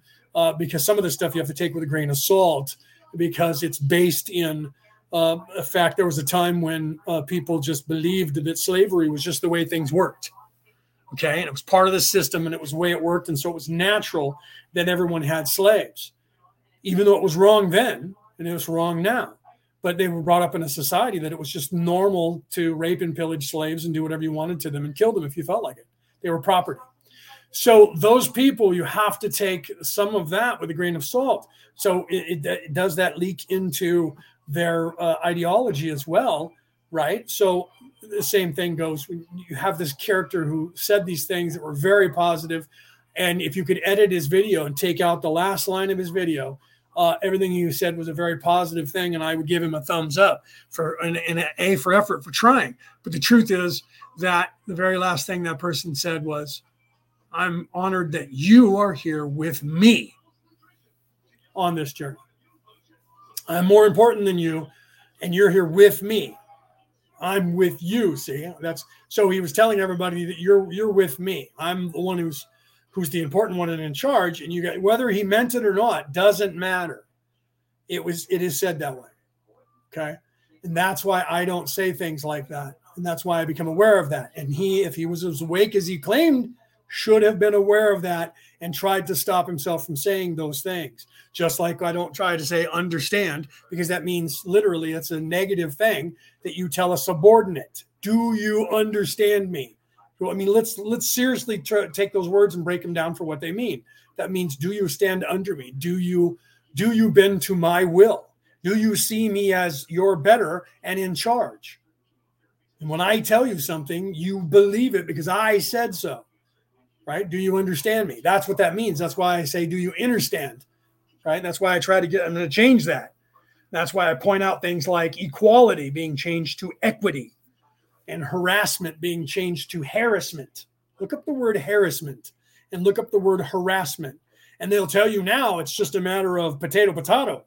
But those two words had completely different meanings before they blended those words together and started using the word harassment in, in place of the word harassment. Okay. The same thing goes with equity. Look up what equity meant from all of time until until four years ago when they started officially using it in everything. Just like when they used to say before they used to say top of mind and that became a thing and quickly all the commercials and everyone on television uh, grabbed a hold of it and started saying top of mind before that they would say it's on my mind or uh, i'm aware of that now all of a sudden that's top of mind you see there's a difference in what those things mean. It's very subtle but it, but they convince you because they say the same thing over and over and over that it means something that it doesn't truly mean. There's a reason for that. Nefariousness changes the the meaning of words and minces words, look up that word, and changes the meanings of them and gives you a word that doesn't mean exactly what you think. And it's a little confusing when they say it. And you go, wait a minute, I thought that was this other word. It means the same thing, they tell you. And if you don't look those words up, they change them in the definitions to where all of a sudden now they mean those words. Just like I pointed out in last week's uh, show with the words Anunnaki and how quickly since since 1948 and then 2012 that went from being literally the translation from from Sitchin, meaning the god Enki or the god Anu. I'm sorry, the god Anu came from heaven to earth. To in 2012, Giorgio Tsoukalos changing that to those from the heavens came. Now it became a race of people, and now Anu, uh, Anunnaki means a race of people, when even the wrongful translation actually meant the god Anu. One person, a god, came to Earth, and now it's an entire species came to Earth, and now Marduk is now Marduk and or Anu, Anunnaki Marduk. So now Marduk is now Anunnaki. Marduk was Marduk for the first 5,000 years of, of that uh, storyline until they changed it in, in 2023. They changed it in 2020. 2019 or 2020, they added that in, and now all of a sudden Marduk is now his the name Marduk is now Anunnaki Marduk or Marduk Anunnaki. Okay, so literally the name of a god from Sumeria has now and, and Anunnaki has been added to the list. It wasn't there for all of time when I read the scrolls until 2020. And by that time, everybody was swearing that Anunnaki meant a race of people. So then they had to find the place where they fit in. So then they said, well, they mentioned them in the or in the in the Mesopotamian scrolls, so therefore they have to be put into the whole pantheon of gods and the breakdown of gods. So they went, well, when did they announce it and where was that? And so there's where it fits. Uh, and now Marduk, who was the great or was the grandson of Tiamat, is now somehow from a different species as a god, even though he's a god, but now he's from a different race. Weird because a god is a god. A god is not from a race in the 3D. I don't know. I'm, I'm just saying, right? I'm a theologian. It's not like I've studied religion my entire life and philosophical uh, ideology and mythology. No, I don't know what I'm talking about because I don't have a piece of paper, right? That some guy uh, that, that scrolled on and put a little stamp on it saying, I officially say this man knows what he's talking about. Okay because when did that start? When did you have to have a piece of paper and walk around with a scroll in your pocket? Here's a scroll. I don't know that guy. How do I know that you didn't make that up? Oh, wait, I know that guy. I'm walking with another guy who knows a guy. Right? Oh, I know that guy. Yeah, yeah. No, no, no. He's he's very famous. He's really yeah. He's his teacher, and he's so. He, oh, okay. So you have a witness that says that this guy's real. That's that's all that is. That's just a piece of paper where somebody wrote something down, and then somebody else, and that's why they started having a stamp, and they called it a seal. There's a seal. There's a stamp right here. That's official. That means that this came from a certain place, and we all know it. That's the same thing as money. Money doesn't mean anything at all, but when it's printed and everybody agrees to it, the American dollar is worth something because we've all decided that it is.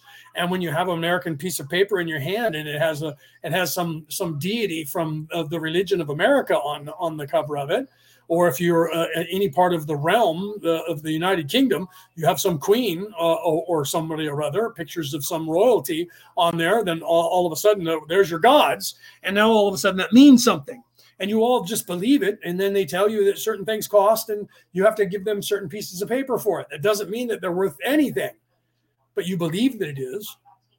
Do you understand that? Do you understand that? Do you see what i'm saying?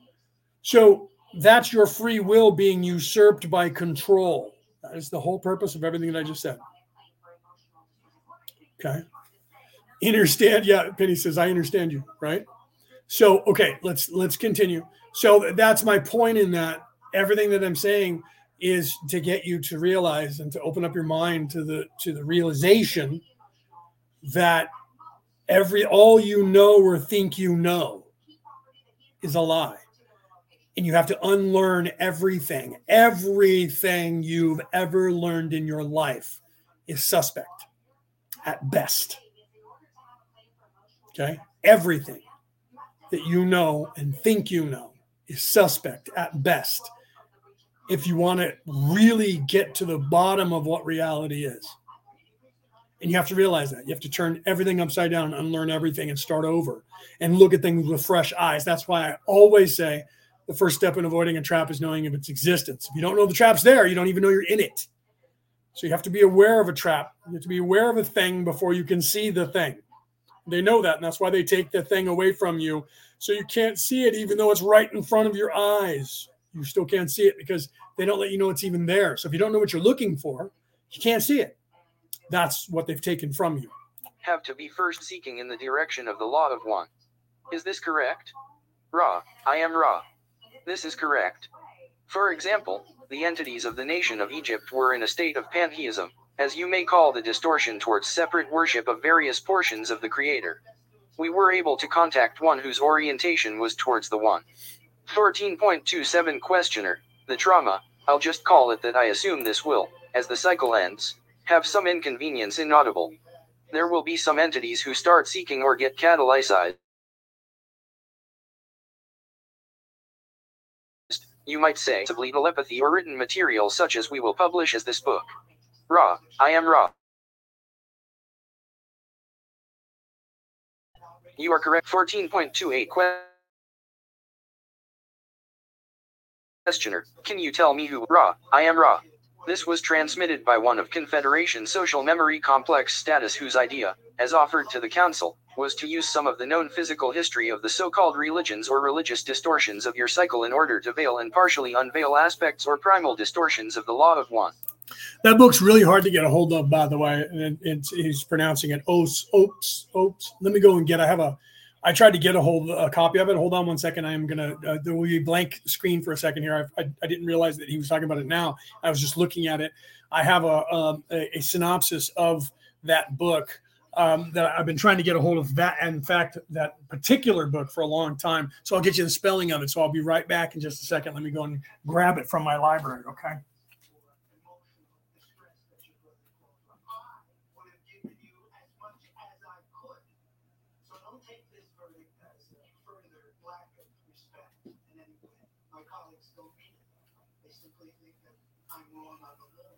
Okay. Sorry, I had to run into the other room and grab it off my shelf in the library. Okay, so the so the book is actually entitled. It, he was saying it. It's o, Oops, and it's O A H S P E.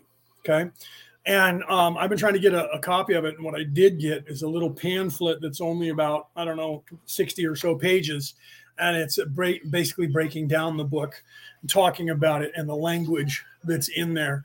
Um, I'm going to eventually get the entire book. In fact, I even have notes to myself uh, where where I was doing comparative, just like I do when I'm when I'm reading. Um, I even showed uh, the law of one and where it was talking about the law of one, and uh, he's referring to that now. Don is asking about that, and this was channeled in I think it was the 1800s um, by someone, and he's utilizing, and this is what he's talking about now, utilizing the language um, that is uh, the wording that is being spoken uh, biblically uh, in, in, the in the uh, channeling, and this was um, this was done by um, by a guy in the 1800s. I'm trying to find here where it says exactly that when it was channeled, but this is what Ra is talking about right now. 1883, uh, as a matter of fact, uh, was when it was published the first time, and so it was channeled by a guy in the language uh, that you would read in the Bible, and it was done because he was a religious person. And uh, some people, you know, that when you're writing, I, I am an author. I've written three books, and um, I wrote them very raw with a lot of gr- grammatical errors and spelling uh, problems because I didn't want to pay uh, a ton of money. I was hard; it was bad enough. I published the entire thing myself, paid for it myself. So for me to to to uh, publish it, right? 1882, the new Bible. Yeah, it's kind of like uh, yeah, that was when the new Bible came out. But this one uh, is that's why if you look at now, like the Bible, they have like the you know the, the New American version of the Bible where they've translated the Bible into modern day language, and they, the reason they do that is because the average American has a, a seventh grade reading uh, capability or less. Um, that's why uh, a lot of people have problems. Giorgio Tsoukalos and the guys from Ancient Aliens had a big problem because they were talking like nerds, like um, Don here in the six books that are the Law of One, uh, talking like a nerd, and nobody understands what he's saying. No one understands what he's saying. Oh, not very many people, anyways. Uh, and Ra's doing the same thing. Uh, so biblically, people are used to the Bible and uh, and, and uh, being able to discern what's happening uh, on the on the surface, at least in 3D, by that that verbiage. So um, this person that that uh, entities that channeled, this is what Ra is talking about right now, utilized that verbiage, and that's literally what he's saying when I paused it to come through. And uh, getting a hold of that book is actually really hard. Uh, and and that's the name of it. And I and I tried to get this one by Nelson Jones, J. Nelson Jones, and uh, it's literally only about 80 pages long uh, and it's basically like a book report of that other book that was tr- and i'm still trying to get a copy of it. I am a theologian. I try to read everything that has to do with prophecy and religion philosophy uh, mythology uh, all of that. And then because i come from a family that is uh, is not only royalty but in military forever um, warriors and soldiers i also read up on military history uh, globally from every from everywhere and every time period if I can if I can find it. So uh, so uh, that that's what I've done my entire life. I'm literally that's why one of the oracles calls me the history book because I know just about everything that's happened on the planet and and I know a lot of things that have happened off world in this sector uh, I just happen to be able to tap into that and I draw on a lot of 3D knowledge that I've read. I have total recall. So when I read something, it doesn't take long for me to have it memorized, right? Uh, so that's a curse and a blessing at the same time. Okay, so let's continue. So again, that is O A H S P E as in Edward. Uh, and it's a, actually a, um, a channeling session that was a book, thousand pages or so, uh, that was basically telling the same thing, right? Same knowledge, because all the knowledge of awakening and ascension is basically the same. That's why the Tao Te Chi uh, by Lao Chi, Lao Chi was the name of the prophet. The Tao Te Chi means the book of the way. Uh, Taoism is is the way. Uh, is ism is the practice of the way. Taoism. Um, and Tao Te Chi uh, is is the Book of the Way, and um, that was written in six between six twenty four and six or six thirty four and six twenty four BCE uh, in China at the exact same time that uh, the prince who became the Buddha also spoke, and they copied everything down that the Buddha said. So it became two religions neither of which wanted them to be religions. They were supposed to be just information on how to ascend, and they became religions. They are philosophical ideologies to this day, Taoism and uh, respectively, and uh, Buddhism have become two religions, and they're just the way to ascend. And it's no different than Judaism, Christianity, or any other religion on this earth. Uh, if you look at the, all of the religions, they are literally, uh, if they have a creation story and they're telling you how to ascend to whatever you want to call it heaven, Valhalla, Elysium, whatever you want to call it uh, that place that is somewhere in the universe that's supposed to be Eden or a place that you go and forever and you have live in peace and, and forever and, and uh, all of that all of the, and the creation of the earth itself, you're going to find, and I have, and those who are theologians theologians have found that all of the scrolls that we read from anywhere on this earth are all telling a, a one of three or four versions of the exact same story, and the only difference in those stories is whether it's one male god, one female god, a dual male female god goddess, or a um, or a dual dual androgynous male female character that created the the earth the universe solar system universe how that was created the story is almost identical. And on a 3d level they are identical. So some uh, get stuck and believe well then that means the oldest one is in fact the one that everybody was based on. Um, that's the first step that you go down in that rabbit hole is to believe that that each one is based on the one that's older. It must be because that one was older, and so these other ones uh, must have been based on that one, and because that scroll is dated back further and further and further, and um, none of that's important. The truth is that that the truth is not what you want it to be. okay, the truth is not what anyone wants it to be, and they don't want you to know what the truth is because hence the term the truth will set you free because the truth is knowledge. And knowledge is what they don't want you to know. So they would rather ban all that and say yeah yeah yeah it's one of those old scrolls that was laying around and the oldest one that we currently have would be the mesopotamian scrolls which they've changed and added the anunnaki as a race uh, of people that has now become a god. It wasn't the god anu it's now marduk. And he was somehow an anunnaki right? But Anunnaki was the god Anu. That's an Akkadian god, not the Mesopotamian. Just because it was spoken around the same time in, a, in an area, that would be like uh, me saying the preamble to the Constitution of the United States and the Canadians saying something similar, and me saying that, well, the United States was been around before the Canadians were around, so the Canadians must have must have uh, uh, uh completely taken what the uh, United States was saying and, and made their religion after the United States when they were completely separate and they and they were uh, freed themselves and he came up with the same ideology and and their their whole uh, way of, of thinking is completely different but yet similar. So just because they're similar and because we coexisted and we're neighbors and have a common border that runs 3000 miles doesn't mean that our that uh, all of our ideology is 100% the same or based on anything that is the same the United States government is based on a 3,000 year old book called The Republic, written by Plato. Okay. The, the, I'll tell you right now that the, the Canadian government is not based on the Republic written by Plato. Are they similar in some ways? Yes, because they had the same concept of freedom and and and uh, liberty for people. Why? Because they were mostly French. The word liberté, liberté, comes from France. It's a French word. and they're they're very half of the country was French French Canadians. So and America also had a lot of French uh, uh, uh, uh, speaking people and influence in the United States.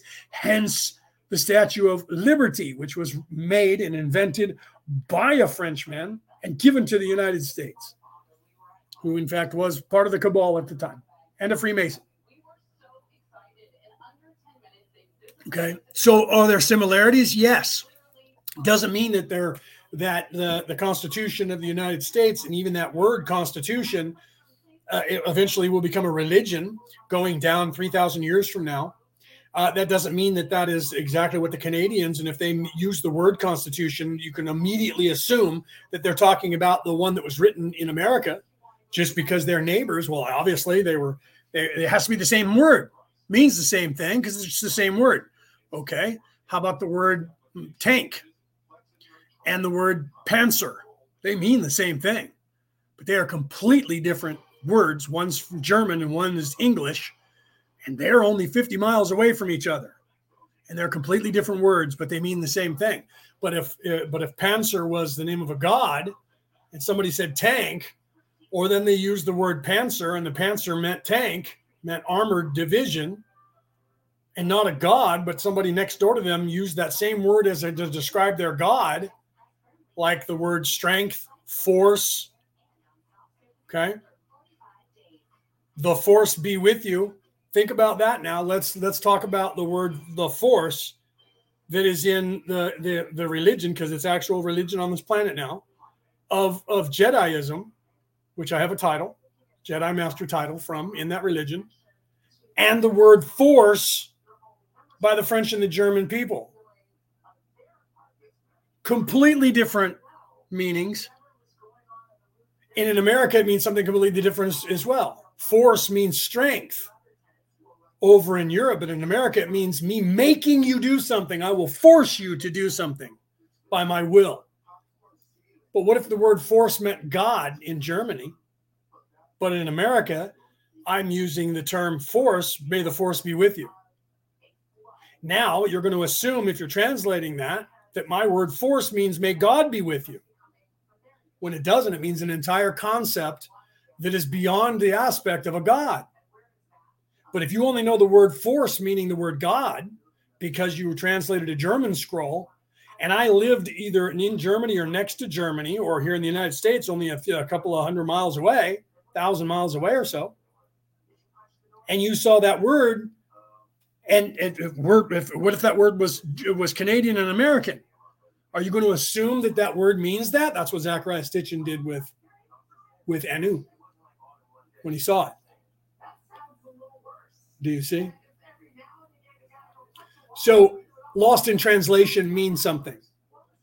So, to actually understand or understand and, and to decipher what someone says a thousand years ago, 5,000 years ago, you have to learn the language of the time to understand, understand the reference of the verbiage. Another example is in the in the the language at the time, the Pharisee language and the Sanskrit language that Jesus the Christ spoke 2000 years ago.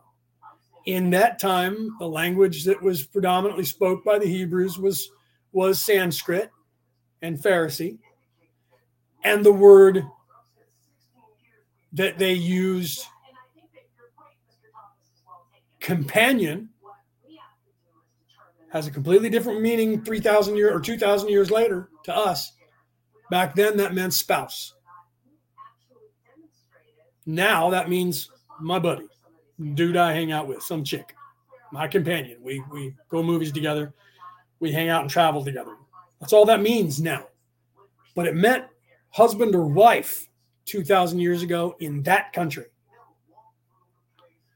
So to translate that into modern terms, you can cast doubt on what it means by saying, "Where's the word companion?" It just means buddy. Now it, that's all that means. What did it mean at the time it was written? Changes the entire perspective of Mary Magdalene and Jesus's relationship. Do you see? But Sitchin said it meant the God Anu, so therefore it has to mean the God Anu. However, the people who translated that and understand and teach that language tell you it doesn't mean that. Okay. But I'm called a liar and don't know what I'm talking about. And people say he doesn't know what he's talking about because they want to push the narrative that the Anunnaki is a species why they're doing that is because they have been convinced by nefariousness to do so and they've been mind tricked or or gaslit or jedi mind tricked into doing that. And they call me the crazy one. When facts don't matter anymore, it's when you know that you're in trouble. And that's what's going on in the world now. Facts don't mean anything. Cancellation because you are not going along with the narrative is the is the currency of the realm today. Until people just ignore them, which is what's happening, and stand up and and speak the truth. I was knighted by the Roman Catholic Church. And for those of you out there who are thinking in the 3D and thinking racism, no, it does not mean because I am knighted that I am in the Ku Klux Klan. Well, they're knights, knights of the Ku Klux Klan. Yes, and there was a thing called a knight on this planet for over 4,000 years. It had nothing to do with racism. Okay. And part of my my oath is to speak the truth, even if it leads to my death. And I believe that. I live it. So when I say something to you, I'm not going to try and mislead you. If you think that, change channel and go somewhere else, right? I'm all right with that. So this is the things that, is the hardest to believe in this reality is that somebody is actually speaking the truth to you until you start being able to perceive it.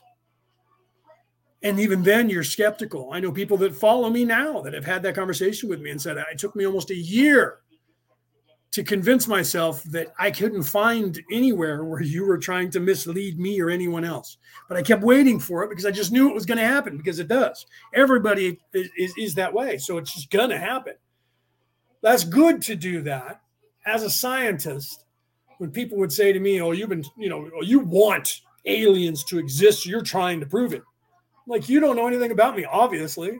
Because if you were in any of the think tanks that I've been in in my life, you would realize that I have tried to disprove everything. As a scientist, that's what you do. You don't try to prove anything. You prove a theory by di- trying to disprove the theory over and over and over and over and over until you can't. And then when you can't disprove it, then you go, hmm, this is compelling. It can't be disproven we might want to look into it as if it might be legit. However, I'm still going to try and disprove it at every cost. Because if you can disprove a thing, then it's just not a real thing. But if you can't, then what is it? So when people say, you know, I didn't believe any word you said, I tell you that on every episode. Don't believe a word I've said. Go out there. I used to say this on every episode. I'm starting to say it again because I had forgotten to say it for a while, and then and then I said it in a conversation and went, "Wow, I need to get back to doing that." I would literally tell everybody at every episode, "Don't believe a word I have said to you. Look it all up for yourself, and if you find somewhere where you think you've found that I am wrong." Let me know and I'll put you on air so that we can talk about it. You can tell the entire world because I'm not above that. I'm not perfect. I don't know everything. My God, I, I believe what Socrates said that the more you know, the more you realize you don't know anything.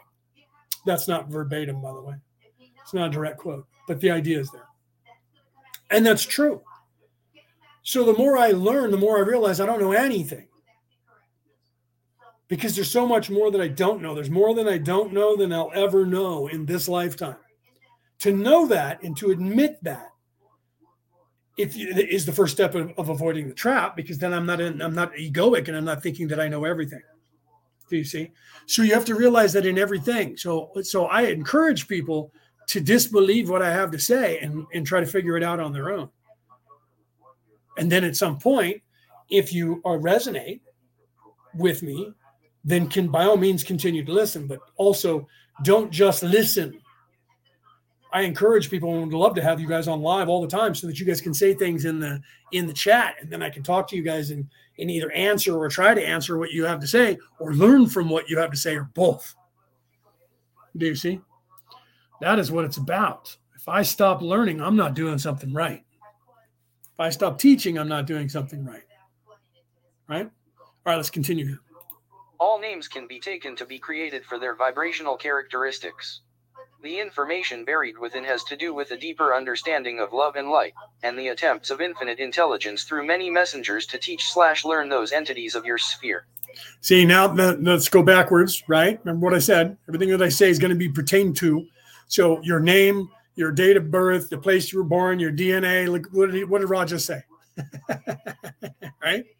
Okay. So all, everything about you is trying to scream out to you what, what you designed as your life. And, and that's literally a reflection of your immortal soul. What you represent in the third dimension is what you're here with or as with your soul. It's what you're learning, it's what you are, it's and it's trying to remind you as a representation of your soul as to who you are. And that's that's part of helping you wake up. And that's what it's designed for. But when they take that knowledge from you, you don't get to know that your name means anything, your birth means anything, your DNA means anything, the race that you were born means anything. All of that is taken from you, and you were just a happenstance and none of that matters. You're not even immortal. You're just a person. Do what I say. Don't not as I do. Shut up, and or I'll, or I'll kill you, slave. Because that's what that's controlling the matrix and getting you just to live in the 3D until you die, and you just recycle over and over and over and over. And each time they never let you learn anything. The only thing they let you learn is how to serve them. That's what they have been doing. That's what's happening to everybody all the time. And oh man, that's a crazy conspiracy theory, Leo. You're nuts. You're out of your fucking mind. Okay. Go go back and, and serve your master and, and tune in to watch some chick bouncing around with no bra on and something skimpy and, and then follow her links to where you can see her naked. Or the same thing with some guy, watch him uh, showing you his butt and his muscles and his pee till you can see him naked. Uh, or uh, or you know, oh, I don't do any of that stuff. I'm not hooked on porn. You're not. So do you? Are you? What do you watch? Food porn? watch people cooking, car porn. You watch people working on cars. What do you you you got something? Because that's what they do is they get you hooked on something. You got something. You're either a potter, a planter, a cooker, a cleaner, a sports person, or a, music person, or a, everything that's mundane in 3D. You have something that they want you to focus on in the third dimensional level. It has nothing to do with spirituality or looking within yourself. And they want you locked into that part of a team spending your money, doing what they tell you, going to their schools, going to their jobs, going to their everything, worshiping their their monetary system, worshiping the state or the government, and uh, and just falling in line. And then you that's why they call them programs on television. Program your brain and tell you what to think, who to hate, how to walk, what to eat, when to eat it, how to dress, where to go, when to do it. And if you if you start getting out of line, you get in trouble. You get too much out of line, they put you in prison for no apparent reason. They prove to you that they're in charge by physically taking you from your freedom. That's all they have. That's the only thing they have to do. That's why in Hamlet, Hamlet said when he said, "I, I will take my leave of you." Remember when that's what uh, what's his name was his name Polonius? I don't remember his name. The chorus, and, and uh, Ophelia's uh, father, and he said, "What did he say to him? Do you remember?" There's nothing that you can take from me that I would be more willingly uh, let you take except my life. So he was saying that there's nothing means anything to me. You can take everything from me. The only thing I won't let you take is my life. Right? Other than that, I don't care what you do. And that was what he was saying. You're of no consequence to me. You can take anything from me. You want to take your leave, you can take anything from me except my life. And that that right there it, on the 3D level, you're, you're thinking, okay, he's just some defiant, you know, kid.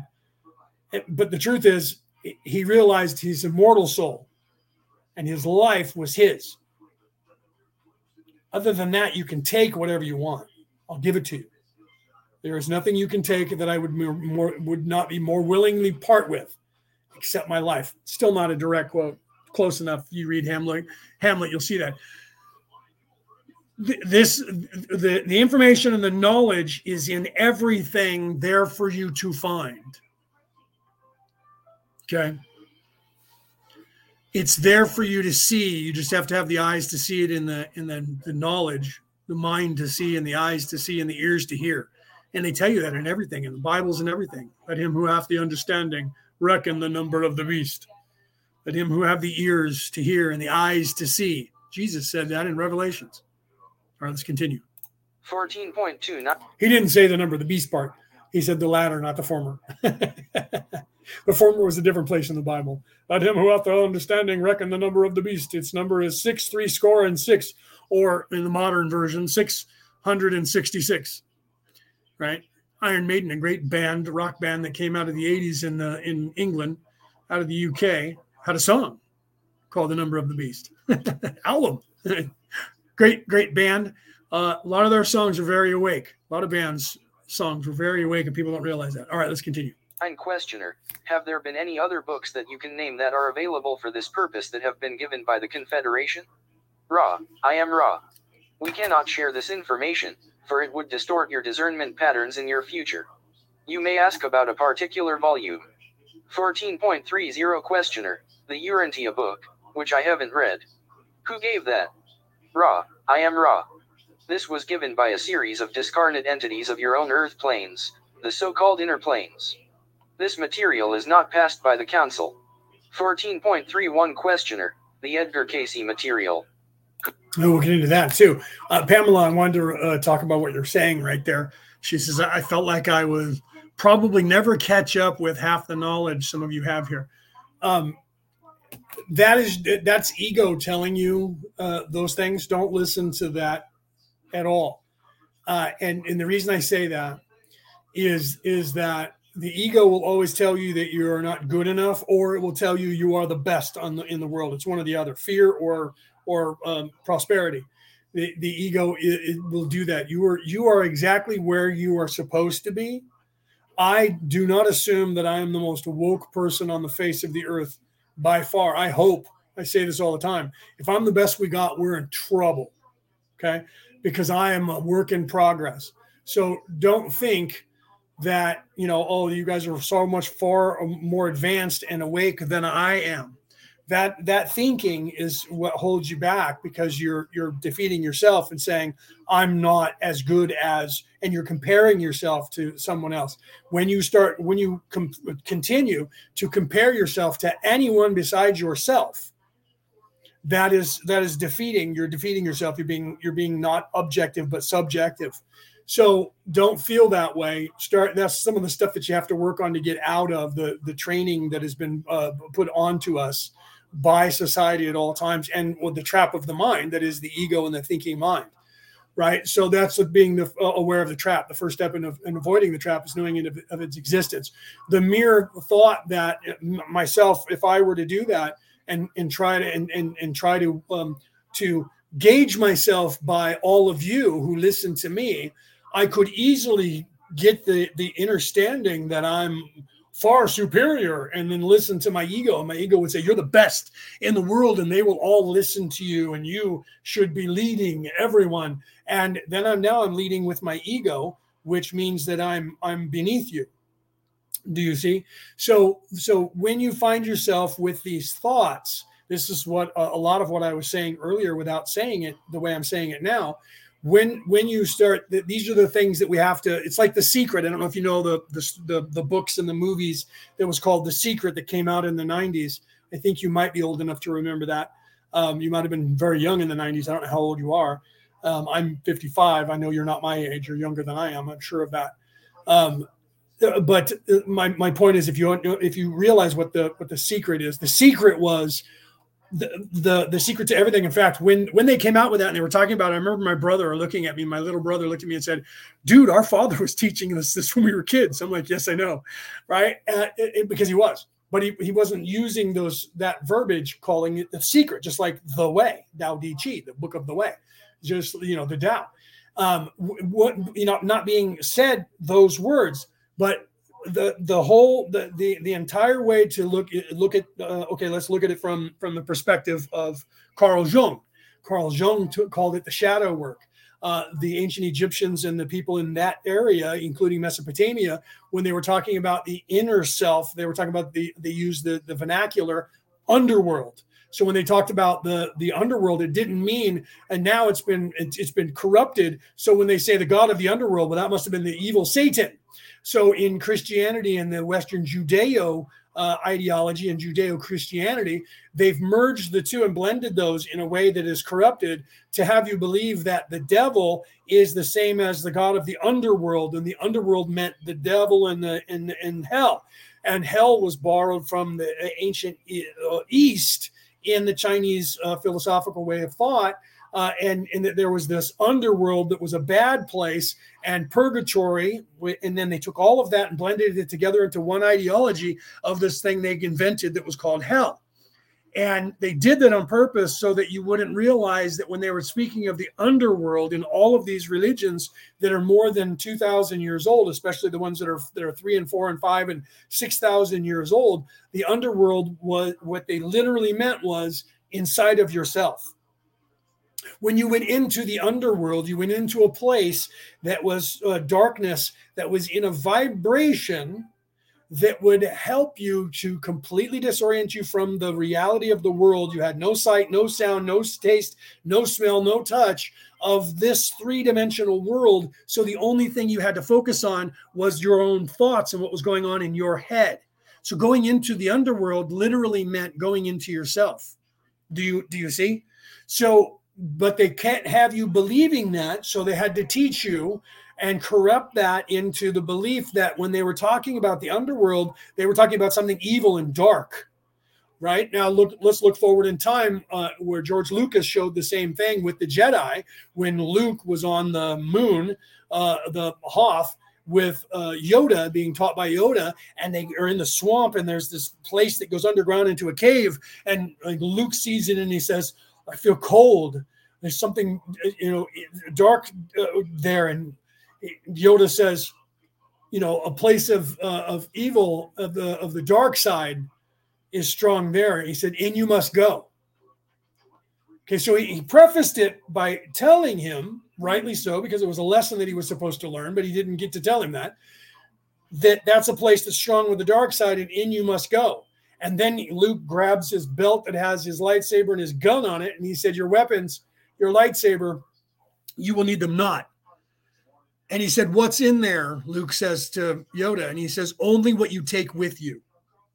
So he straps on the guns and the lightsaber anyway, and he goes down into the cave, into the underworld. And while he's in there, nothing from the outside world is now uh, in any way affecting him. And he's in a completely different foreign environment with a completely different energy. And then all of a sudden, it looks like Darth Vader walks up. And what does Luke do? He pulls out his lightsaber and he draws it and turns it on. And uh, and uh, before Darth Vader, uh, Darth Vader pulls his out and turns his on. Luke attacks. He's being aggressive. He's attacking. He started the conflict, and he didn't. He didn't wait to find out what was going on. He assumed and then he's fighting and then he chops off the head. The mask explodes for those of you who you know you have to see what's going on. And it's luke's face in there. Luke comes out realizes he was fighting against himself and uh, then he comes out and he and, and yoda was like that's why you failed. Because later he says the words i don't believe it. And he says that's why you failed. The same thing happened in the story of the of the sword and the stone where you had lancelot and Lancelot is in the movies, they show it as a dream state, and he's fighting against himself, yet he gets stabbed by himself in, with a sword and has that wound come to uh, in reality in real life. But he's fighting against himself. That is the exact same scenario playing out in that book that Lucas added with with uh, uh, in that story of Star Wars. Uh, the one at the time was Empire Strikes Back, I think, or Return of the Jedi, one of those two. And but it was the same exact story that he was trying to teach you, just a parable told slightly different. So you literally have Lancelot fighting against himself, and that's him and his ego fighting against one another and he stabs himself and when he wakes up in life he's he's stabbed for real so you can explain that away and go, well, in his sleep, he took out his sword and fell on it and stabbed himself. And that's it. And that's all you get from it. But what happened in there was he was fighting against his own ego, fighting against himself, and he was wounded because of it. Why? I'm not going to go into all the details of that lesson because if you don't get it at this point, you have some homework to do and figure out what, why that happened. But that was in that in that storyline and in the movies. In fact, it was in the 1982 version uh, called Excalibur, but they didn't put it in the one where Clive Owen played. They didn't have uh, Lancelot at all that character in there, uh, and they didn't have uh, that uh, that entire scene. They changed everything, and but they did have uh, Artorius, Arthur, having a struggle within and praying to God, and so they so they showed you the same parable where he was he was a, a holy man and talking to God the whole time, and his and then his you know uh, uh, his his what he thought was one of his mentors and a friend of his mentor uh, comes and, he, and, then he gets disillusioned to Rome itself, to the church itself, but he still believes in God. And then he believes that he failed his people and doesn't understand why God kept him alive and, and let all of his men die. So he had this inner struggle with his ego, and he was a pious man and he was without ego and that is why people followed him because he didn't believe i'm god or that i'm almighty and all and i'm this hero and that i'm going to be king. He was an anti-hero. He didn't really want to be king. In fact he didn't realize that he that the, his that his bride was in fact a princess. And they don't even tell you that in that version of it. Uh, how how is it that he falls in love with this girl who was a prisoner and he marries her and he becomes the king. Well, this because she was the daughter of Merlin and Merlin was leading the woads. she was the princess, and so when he married her, he became king because she became queen. And that's and and that, so. The, but if you know the real story, you you get that. If you don't, and you don't know anything about the backstory of that story at all, and that's the first version you ever uh, uh watched, you go to understand why he became king uh, because he followed the people and they just made him king. He's just some dude. In fact, he's half Roman. He's part of their enemy. But uh, however, he was he was able to look at the difference in that movie. If you saw that movie where Clive Owen, Skarsgård played the king of the of the Saxons, right? They called him the Saison. That was the Gaelic word at the time, the Gallic word at the time, the Irish and English word. They were speaking um, more Welsh at that point uh, than they were uh, either English or Irish. They were they were speaking a version of Welsh, which became which was Gaelic uh, at the time. I think back then because it was like in the year nine. Uh, 920, I think. Don't quote me. It could have been around right around the year 1000 uh, when Hadrian's Wall fell. Uh, and uh, the Sarmatian Knights, but don't quote me exactly on the timeline. I apologize for that. Um, so, so they, they called him the Saison, Saxon. That's what we would say that word is Saxon now. And that was the, the Germans, uh, uh, the German people, Vikings from Germany at the time. They would have been Geats, as a matter of fact. I think that was part of Geatland, uh, which became uh, uh, Germany. And I, I, don't remember the actual word for that, that for the Viking language. I know that they say Deutsch, but it, it, there was another word that I'm, I, I don't remember even the Swedish word today, a Norwegian word today is a different word uh, that sounds like that. Um, but, but, it was also part of the clan because uh, the Deutsch comes from the Geat. Um, it was a cousin of the Geat.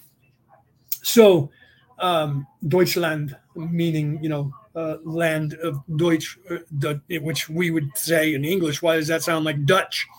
Uh, because it actually meant the same thing uh, back when the Geats were there. and the Dutch use that word now, and and it's almost identical. Anyways, so, but it has a different meaning, slightly different meaning. Deutsch and Dutch said just different, mean two completely racist people now. Do you see? Another thing, what, uh, what if one was a god and one was not? Okay, so the same parable is what I'm showing you an example of.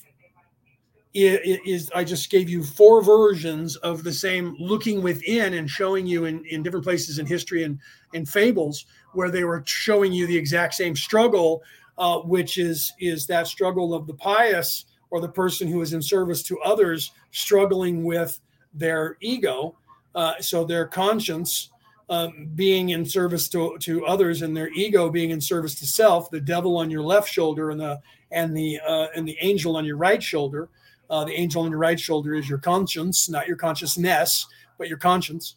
And then the ego is the devil on your on your left shoulder. And the native americans called them the two wolves and which wolf do you feed? Okay. So the struggle within is playing out without. Do you see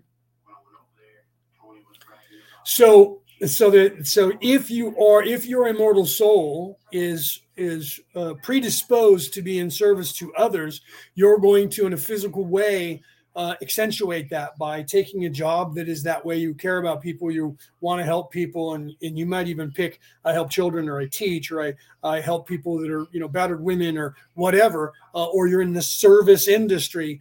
They've you know taken those industry, the service industry, and they and they try to make it the slave industry because they need worker bees. So they try to get you to believe that being in service uh, going into the military is in service. Uh, you know, a service industry in some way is serving others is a menial job, and that's why the teaching is paid so little. And they all of the service industry is paid, and the slaves do it. Rich people don't want to do that because you serve me. Do you see? So therefore, you have to serve me because that's what people in service to others do. Because I control you and I'm in charge of you. Because I'm not going to serve anyone but myself. Do you see? That's why they've corrupted that the way they have in the 3D, because they want your uh, fealty, as it were. They want your slavery. They want you to pledge your allegiance to them, and they'll reward you greatly for it. I literally just had the Illuminati last week try to recruit me, and they wanted to pay me a ransom. They used that term a wealthy ransom of 800,000 American dollars to put my name on their charter. Literally, I am joining the Illuminati, and they would give me $800,000 to do so. Because by doing that, if I accept their money and then I say I'm part of the Illuminati, I have then sworn my allegiance to them. It's a ransom. They use that term. Why did they use the term ransom for the money? Because what are they ransoming from me? My service my loyalty, my fealty, my slavery. Do you see? They literally just last week, while I was talking to Cassie, I literally opened up a, a, a, voicemail and said, Oh, look. And I even took a picture of a screenshot and sent it to Cassie, and she was laughing. I said, Look, and note the use of the word ransom in there. We will pay you a wealthy ransom of 800,000 American dollars. They wanted me to sell my soul to them but they do it in a way that you don't realize you're selling your soul. People do it and then they then they realize that happened and then their their life is over. Uh, there was a, a, an actor that uh, he was referred to as Chappie. Those of you who know that know who he is. And he made that mistake and realized it, and he was on a Periscope on Twitter, and he talked about it, and he was very depressed. And uh, he lived in Arizona, and I was uh, in Arizona at the time maybe I was out here by then, but I, I still had ties there. I might have been in Arizona. And then he told the whole world that he made the biggest mistake of his life. And he wouldn't say what it was, but I kind of started getting it, and people started getting what he had what had happened, and that he unwittingly sold his soul. And if you watch the documentary um, Above Majestic, you realize that they they basically like a gang punk you in to the gang by having you do hideous things they film it. So they have that on you and they own you. And they can out you whenever you don't do what they tell you to do. And they can destroy you because they gave you your money and power and wealth, make you a rock star or whatever, actor, whatever. And then if you go against what they tell you to do, you then have uh, no choice because you're a slave. And Chappie realized that and he talked about it. And the next day, supposedly he jumped off of an overpass on a, on the highway on the I think it was the 10 or the 50 or the 80 it was the 10 uh, and was killed. They say he committed suicide. I lived in Arizona. You cannot climb up on those overpasses and jump off because people did that.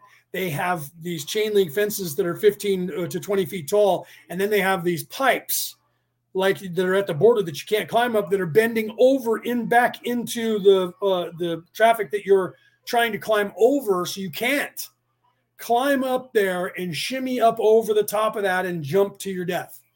You can't do that. And where they said that he did that. You can't do that. It was just like that. I know that because i was there. Okay? So he didn't jump to his death and commit suicide.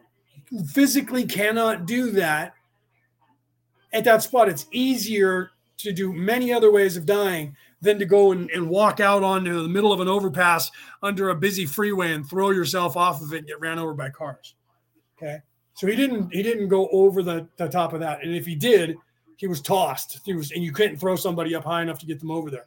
So so that that couldn't have happened the way they said it happened. But he ended up out on that highway and ran over by cars. Okay. So he was murdered.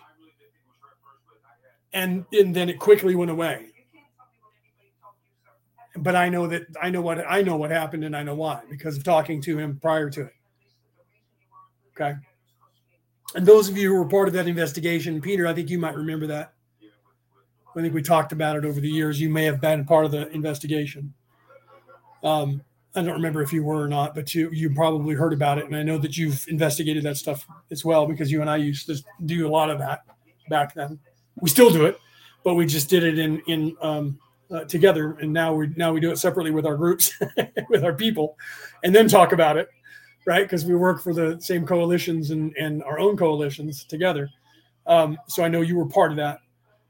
I don't know if you were on live when he was talking about all that though. Okay, so so my, my point is, Pamela, getting back to, to that, um, don't see yourself in any way other than the rock star that you are. And know that, right? But don't don't feed the ego because it'll feed you one way or the other. It'll either feed you in negative terms because that's what it'll do first to get your attention, or it will feed you and blow yourself up and can strengthen itself by making you think you're the best at whatever it is you do. So stay humble you're doing okay in that respect. I know you are because I've spoken to you. You're a very humble person, uh, and that's good. But I think I told you this, and if I didn't, then I'll, I'll, tell you this now. We spend the second half of our lives repairing the damage that they did to us and all the shit they did to us in the first half. So don't feel bad because I still do it. How many times have I missed up and said understand just today? And I'm one of the people who's trying to work on not saying that, and I still say it. There are many things that I say that are still part of the programming that because I have spent 50 years of my 55 now years of my life, and you're being programmed every day, all day. When I get done here and you go back to your life, you're going to have stuff programming in, again on, on you television, radio, whatever you do. You're reading a book, you watch television. Like right now here in the United States, there's not a television program on that doesn't have somebody who's a, a trans uh, a, a gender person. That's in, now in every storyline um, you, know what I mean? And then there's and then they talk about racism. They talk about all of the things that the news agencies are trying to tell us is happening. They show you a, a episode that it is happening in that episode, even though when you go out in the real world you don't see it happening anywhere. But they keep telling you that it is there. And then on television, they're programming you again and reprogramming you to back up what they said by giving you the exact scenario that they keep trying to tell you is happening on television. Okay. Every year, and I'm sure this happens in Europe too, every year around Christmas time, if you're a Christian, all of a sudden there's all this racial tension where there's people that are going after Jews. And that happens a lot right around Christmas time. Why? Because you're a Christian, and that is a Jew, Western Judeo Christian religion. And the Christianity that you follow was invented by Hebrews. And the Hebrew religion is a guilt based religion that you can do no right, that you're part of a, of a sin, no matter what. Just you breathing is you're a sin, and you're a sinner if you do anything that the church tells you not to do. So your religion tells you that. And all of a sudden, they keep telling you right around November and December that there's all this hatred to Jews. And oh, by the way, the same commercials come on about the starving Jews everywhere, starving in Russia and starving in Germany and starving in America. Whatever country you're in, there's no starving Jews in that country, but it's always a foreign country that somewhere else that they need money. Right? You don't hear anybody saying they're starving old Christian ladies someplace that need money, do you? No, but you hear that they're starving old Jews somewhere and you got to pay for them. And guess who's telling you that? The Coalition for Jews and Christians or Christians and Jews, but they never talk about any Christians that need help. It's always Jews, right? But I'll bet you if you go to to to uh, over in in the, the Gaza Strip or somewhere over there in you know uh, in in the land where everybody is of the Jewish faith, want to bet they have commercials. Old Christian women in America are starving to death, or in Russia are cold and they need money. Do you see my point here?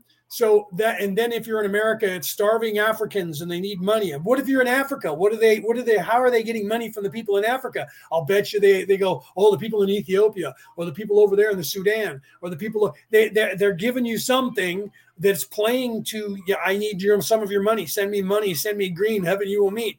Make your contribution and you'll get a better seat. Do you see my point? So so they're they're they all when whenever there's a religious holiday whatever that religion is that you are they're going to prey on you at that time of giving and say you need to help these poor people that are just oh and it's always some old woman. Why is there never old any old men? Right? It's always this little old lady who's crying over here there's this jewish lady who's working all the people working for the christians and jews are all jews. Nobody's christian weird. Uh, they're all jewish and they're always talking about these Russian Jewish people. The Russian people, there was a guy that went to Russia just not too long ago. Okay. He went from America and he went to Russia and he was filming. He was walking around in stores and, and you know, because over here we're saying we're, we're, we're fighting against this war and helping the Ukrainians. And so we're, we're putting all these uh, tariffs on Russia and it's really hurting the Russians. And uh, we're having food shortages all kinds of gas shortages, everything else. So are you guys over there. Your prices of, of natural gas are a hundred times what they were a year ago when before the war started, and we're paying all this money and we have no food. We can't find anything over here. Eggs are like a hundred dollars a fucking uh, for twelve eggs when they used to be a dollar, and gasoline is four thousand dollars a gallon, and and, uh, and bacon is a hundred million dollars a, a fucking slab a, a, a pound and and the guy went to Russia and he took out his camera and he filmed it. And he ended up getting it out of Russia and back to the United States. And I've seen the film footage. They have no shortages. Gas prices are 99 cents or less American for a gallon. They have a gallon of, of milk over there for uh, 75 American cents. They have uh, eggs on uh, the piles and piles and piles of eggs and everything that we're out of baby formula in America and toilet paper and everything we're running out of and everything you guys are out of and you natural gas prices. And he was showing the prices of gasoline, the prices of natural gas. He filmed all that shit and came back to the United States and, and got banned everywhere for it. But I got a copy of it. And I think, Peter, you had a copy of it too. I think you saw it. And uh, and uh, all the tariffs that are going on are not hurting Russia whatsoever because there's a coalition. I forgot what it's called, and I know Peter, you know what it's called.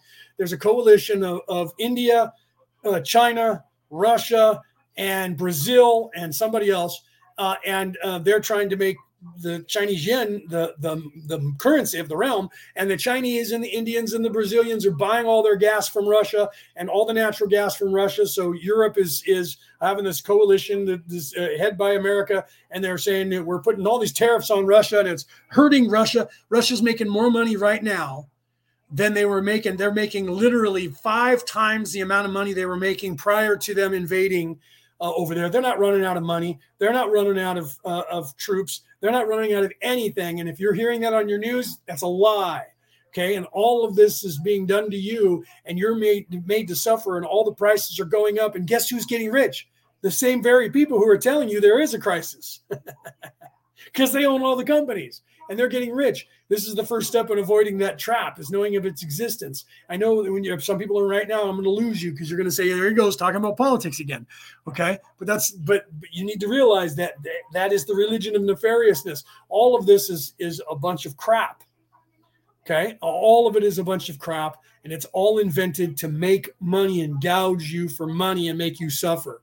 Why? They attempted to take over the planet, and in the countries that they were stopped, and the people are fighting back. They then fabricated this stupid war. The Russians are trying to hurt the Americans because because uh, Russia is not part of the cabal, and there are 128 uh, freaking uh, uh, uh, research laboratories in Ukraine that is being funded by the American government. Okay, for gain of research, gain of gain of function research and, and not to mention that is literally the laundering of, of money. The, the American oligarchs are making a buttload of money, and so the German and the English and the French oligarchs are making all tons of money coming out of Ukraine. Okay, and so he's hurting the pocketbook of of the of Europe and America by doing what he's doing. Okay. And he's using the Chinese, and the Chinese are using him because the Chinese want all of Europe to go under so they can be in the world power and to be in charge and he's using the Chinese because he can get away with it. It's and and the Indians and the and the Brazilians and the, you know and and the other people are all working together because they're trying to crush the the all of the banking systems that are running all of the white people's uh, uh, properties. And then guess who's going to be in charge? China. And the same people are helping them in these governments are helping the Chinese and pretending they're not, but they're not doing anything to stop the Chinese. They're pointing at Russia and saying big bad Russia is evil and, and, and Putin is evil. Because the truth is the Chinese want to get rid of Putin too, because he's not the cabal.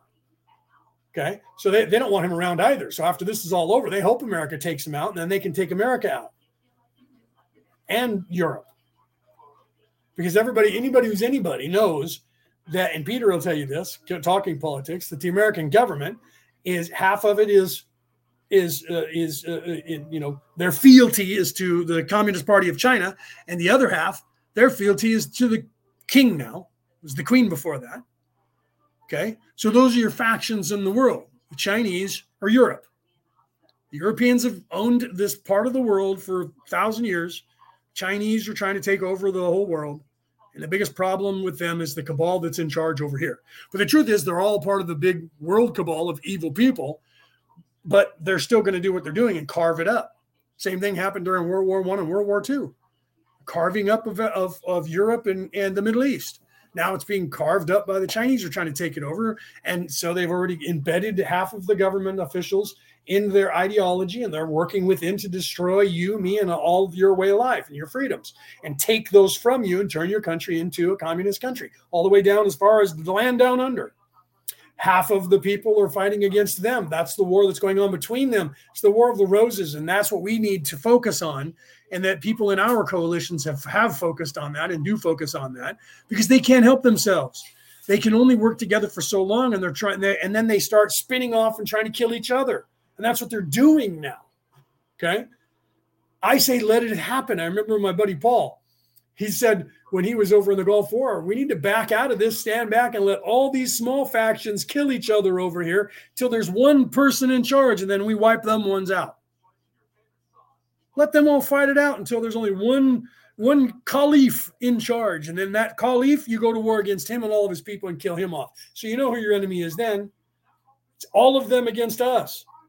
Do you see? So the, the best thing that, that could happen is that the people pay attention and let them try and destroy each other, but stop them both because the truth is, you either have everybody in your country is either for the Chinese or against the Chinese. None of them are for the people. And the ones that are are quickly removed from power. Okay. So the people are the only ones who have that power, and they don't want you to know that. And that's part of what they've taken away from you. That's what Ra is trying to tell us about. I know that some of you are like, okay, he's not talking about, he's talking about politics. He's not even talking about the law of one but I am. And I'm trying to show you that over and over and over, trying to show you that there are two kinds of people those in service to others and those in service to self. There are two kinds of spirituality those in service to others and those in service to self. On a 3D dimensional level, there are two kinds of people those who serve the people and those who serve themselves. Those who serve themselves are those who serve themselves in power. They seek power, they seek money, they seek control, and they seek you as their slave. Period. There is no checks and balances. There's no, well, somebody's just, you know, neutral right in the middle. That's a person who is afraid to make a stand and they'll do whatever it takes to survive. They're in service to self. They'll be like, oh, no, no. They, you, they can tell you, no, no, I'm, I'm in service to people, but I, I'm just trying not to get myself killed. So I'm pretending.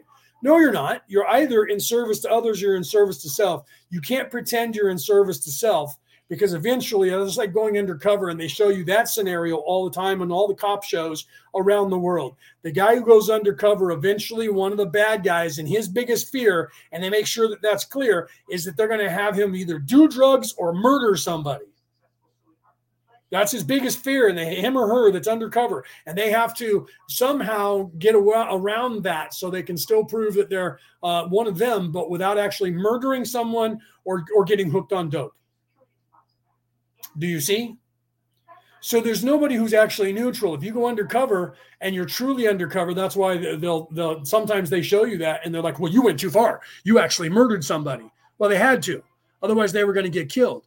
And then there's their dilemma. So the truth is, you cannot be undercover or neutral for very long. Unless you're providing uh, like the arms race right? And that's what they showed you in the in the star wars movie and the and, and people and also the movies of the the gods of war and things like that. That and this is what people do but they're still in service to self. They sell arms and munitions to both sides to fund the war because they get rich off of both sides. They don't care. The money goes, the, the weapons go to whoever pays them. Those are people that are in service to self because they don't give a crap about humans because killing is my business and business is good. That was the whole purpose of that song written by, um, now I'm forgetting his name. We talked about it last uh, last week. That was the whole purpose of that. Okay.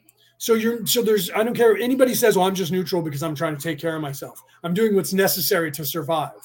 If you're if then if you are being subservient, you're part of the problem. You're either part of the solution or you are the problem. So so and, and that's where you need to get out of that one. You know, people always say, you know, you're either part of the solution or you're part of the problem. No, no, no. You're either the solution or you're the problem. So you're either part of the solution or you are the problem. Because to be complacent is subserviency. Okay. And that's where people are like, well, you know, politicians are just crooked and I don't vote because I'm not playing that game. Well, if you don't vote, you can't stop them. I, I just won't have any part of their society. You're living in it, and all the laws they make are affecting you. And whether you can go to jail or not go to jail, and the, the more you sit back and do nothing, that's the whole purpose of that of that parable where well i was sitting back and they came for the jews i wasn't jewish so i didn't care. I didn't do anything. And then they came for the blacks. Well i'm not black so i didn't say anything or i didn't do anything. And they took all the blacks away. And then they came for the chinese. Well i'm not chinese so i didn't do anything. They took all the chinese away. Then they came for the muslims. I'm not muslim so i didn't do anything. They took all the muslims away and you can have as many of those examples as you want. And then the last one you say, and then they came for me, and there was no one left to defend me. Because that is what will happen eventually. Okay. So to look at something and go, well, I'm not Chinese, I'm not Mexican, I'm not whatever it is, I'm not gay. Who cares if they're going after the gays? Okay. The second you separate yourself into 3D reality as something other than, and that someone else is something other than, you've already lost because then you're being subservient. And that's what they're doing and carving everyone up by teaching slavery.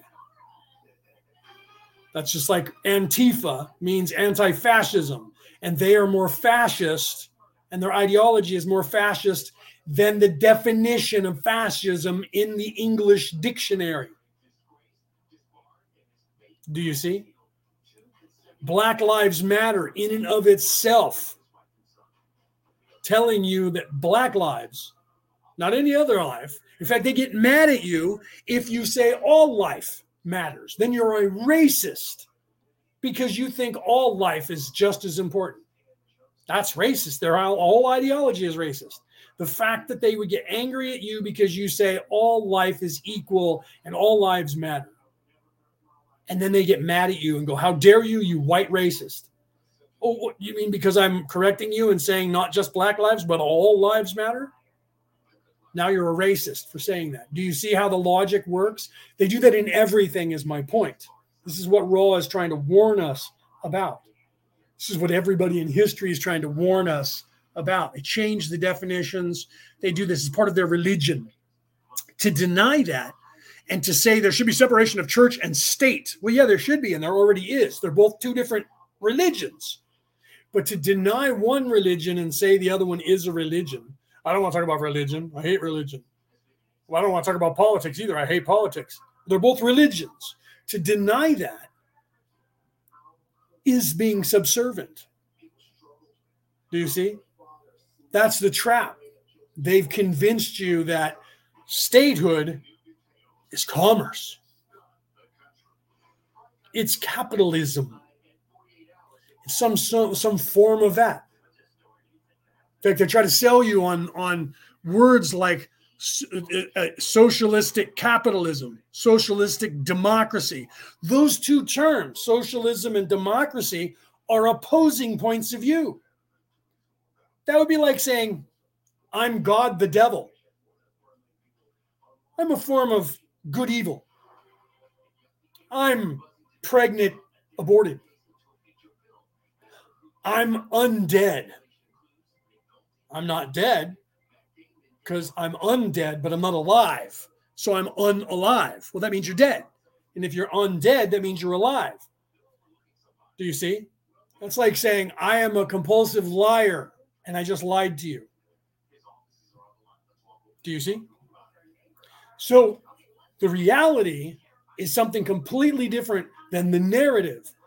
The knowledge is realizing that. They don't want you to know that. They want you to believe, shut up and believe what I tell you, and otherwise I'll cancel you and I'll call you a racist. And just because you're a white, you're already a racist anyway. Oh, and by the way, I'm getting rid of your religion and your way of thinking. Do you see? But not just your religion, I'm getting rid of all religion, but yours especially because you're white. Yours goes first. So they're coming for the white people right now, and they're coming for Christianity. They were coming for the Jews for about 150 years, but that didn't work out so well for them. So now they're focusing on the people who defended the Jews, and that's all you white folks, because you're the same as the Jews, because you ain't us.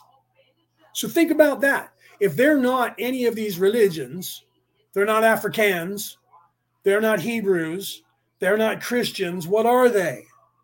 They're not satanic, but they joke about it. They like to show you satanic stuff on their on their programming because they want you to believe that. Just like Roswell didn't happen in America and Rendlesham Forest didn't happen in England.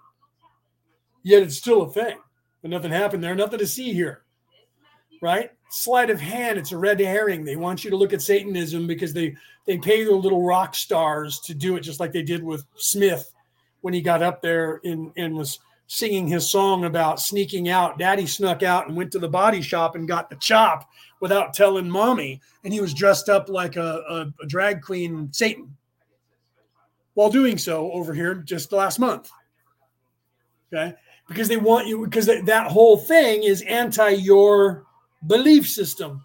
If you're in any way Muslim, Jewish, Christian, Tao, Buddhism, any of those religions, that are a religion where there's a good God that is holy, caring, loving creation of the universe. The anti to that is what they want you to think is all of their religion, but the truth is it's not. Their religion is third dimensional and everything in the 3D. Why is that? Because being in service to self means I only love me. There can't be a God who's above me because there is no God, because I don't believe in your God. I remember there was a guy in America that was suing to get the, the, the to, his kid would leave the building when they were saying the Pledge of Allegiance because it had the words one nation under God in it. And when he went to court, he was suing. And do you know what he said? I defy your God. Not, I don't believe in your God. Not, I believe, I don't believe your God even exists. There is no God. It's not what he said.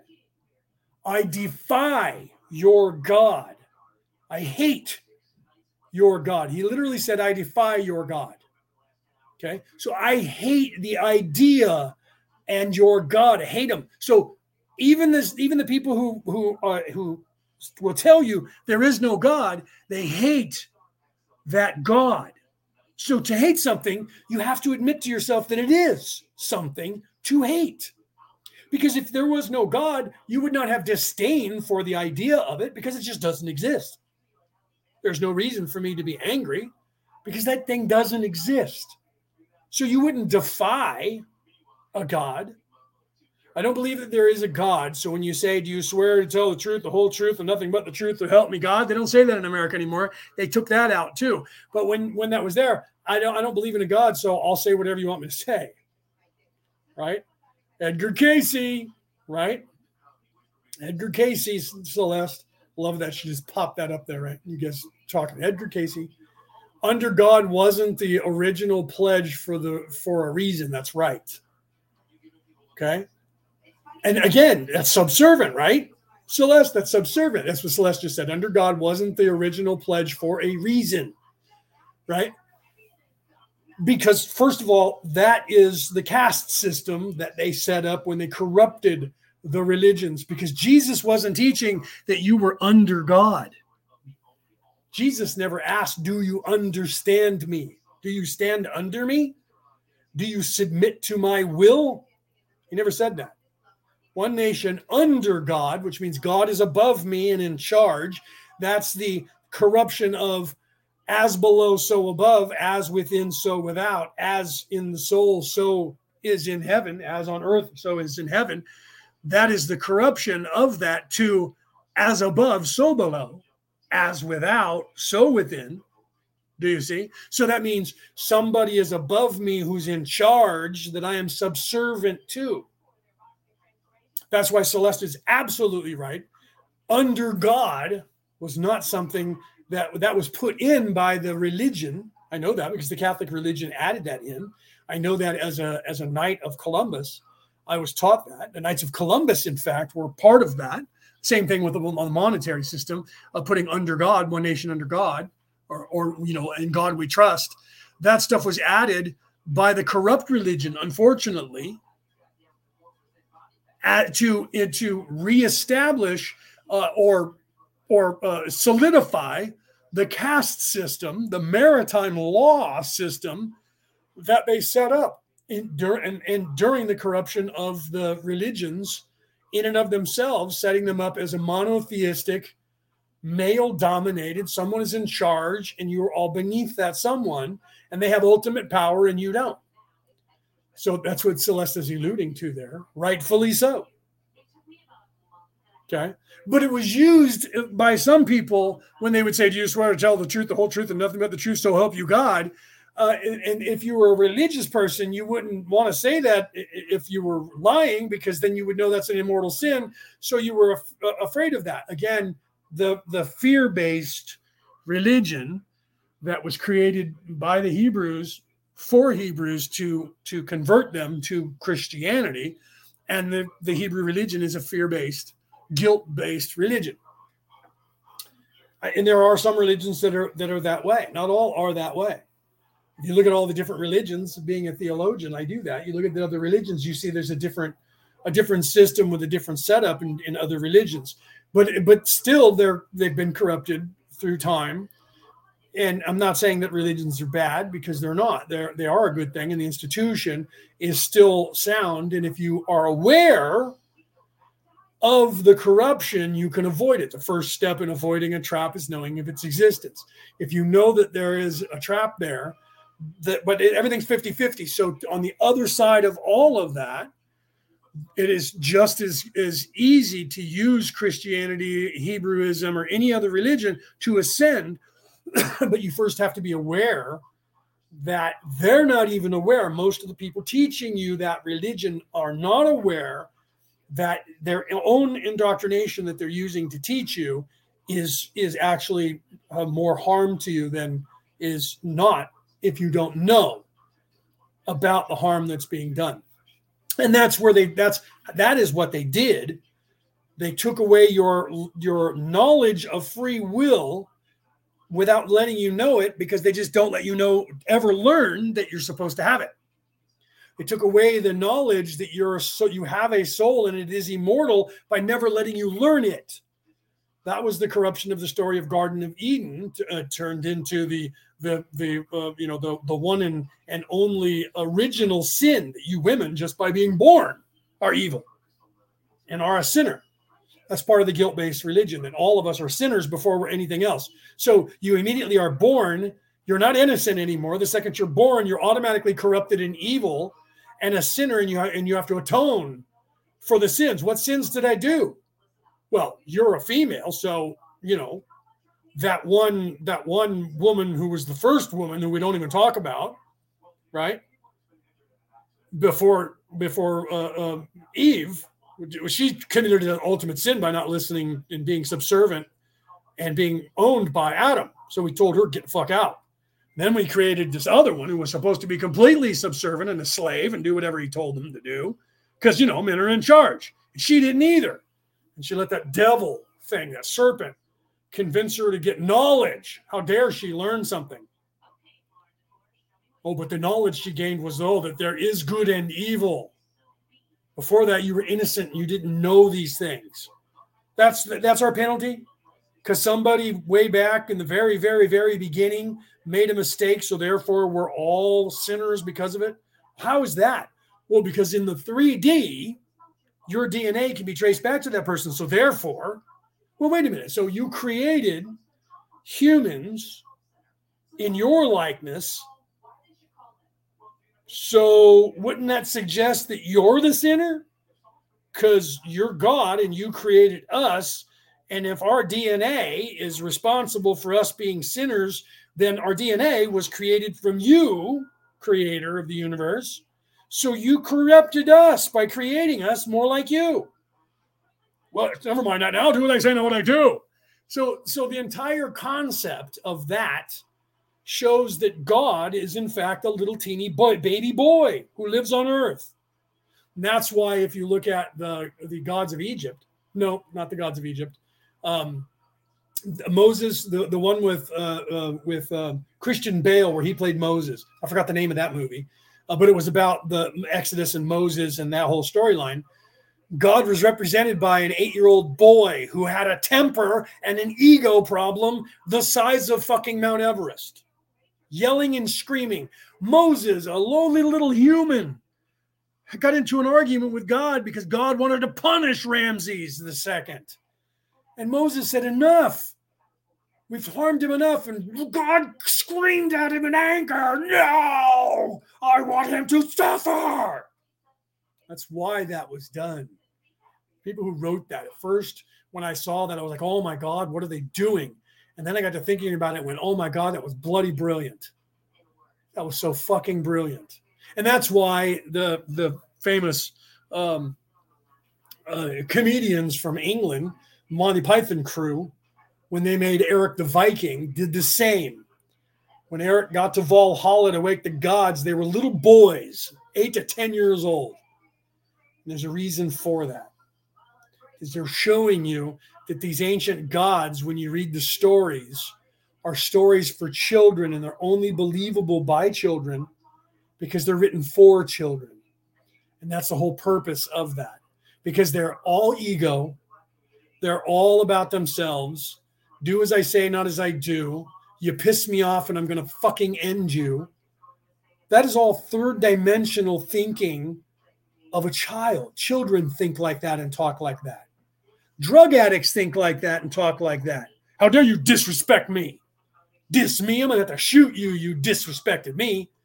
That is because they are doing drugs, and drugs retard your uh, emotional level and your maturity level. And you're already, the IQ, we've talked about this, is based on the fact that no human being is more mature than the age of 18 and that the average person is somewhere between 11 and 16 and when you do drugs, you're somewhere on the lower end of that 11 to 12 to 13 years of age mentally. Okay. And most people don't graduate past that, anyways. That's what the IQ test is hard to find that now. Google used to tell you that when you looked it up until people like me started telling the world that, and people kept looking it up. And someone said, Why are they looking that up? Because someone's telling them that none of them are actually adults. That's why when something dawns on you for the first time, it became very apparent to me. Really? It became a parent. Well, not a parent, but a parent. Weird that that word is spelled a parent to me. That became an adult to me. It became knowledge that an adult would have when it dawned on me because I saw the light, because day started shining from the darkness. Do you see what I'm going at here?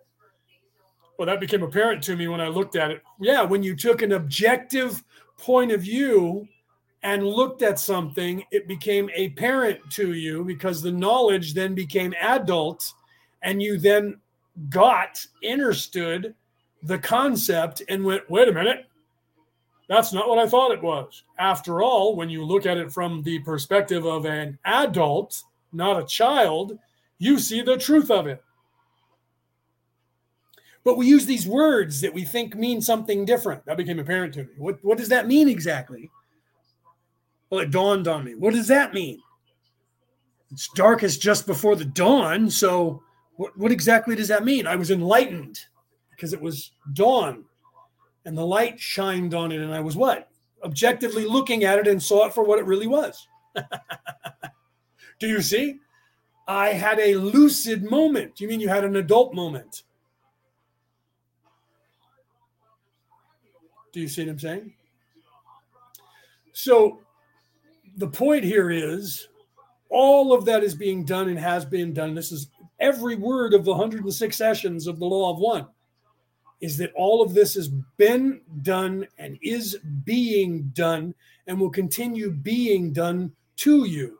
And I'm here to tell you that that is going to be the way that it is because we, as the creator, or if you want to separate yourself into the 3D and say the creator did it, I didn't do it, God did it. God decided that this entire reality, this illusion that you think is real, and the way it works here and how the laws work, hence what you see on your screen, the law of one, is that in this place, in the third dimension, this is the way it works. And it will continue working that way for all of eternity until the creator of the universe thinks up a better way. okay. And may have, but we are in this uh, reality. So we have this way.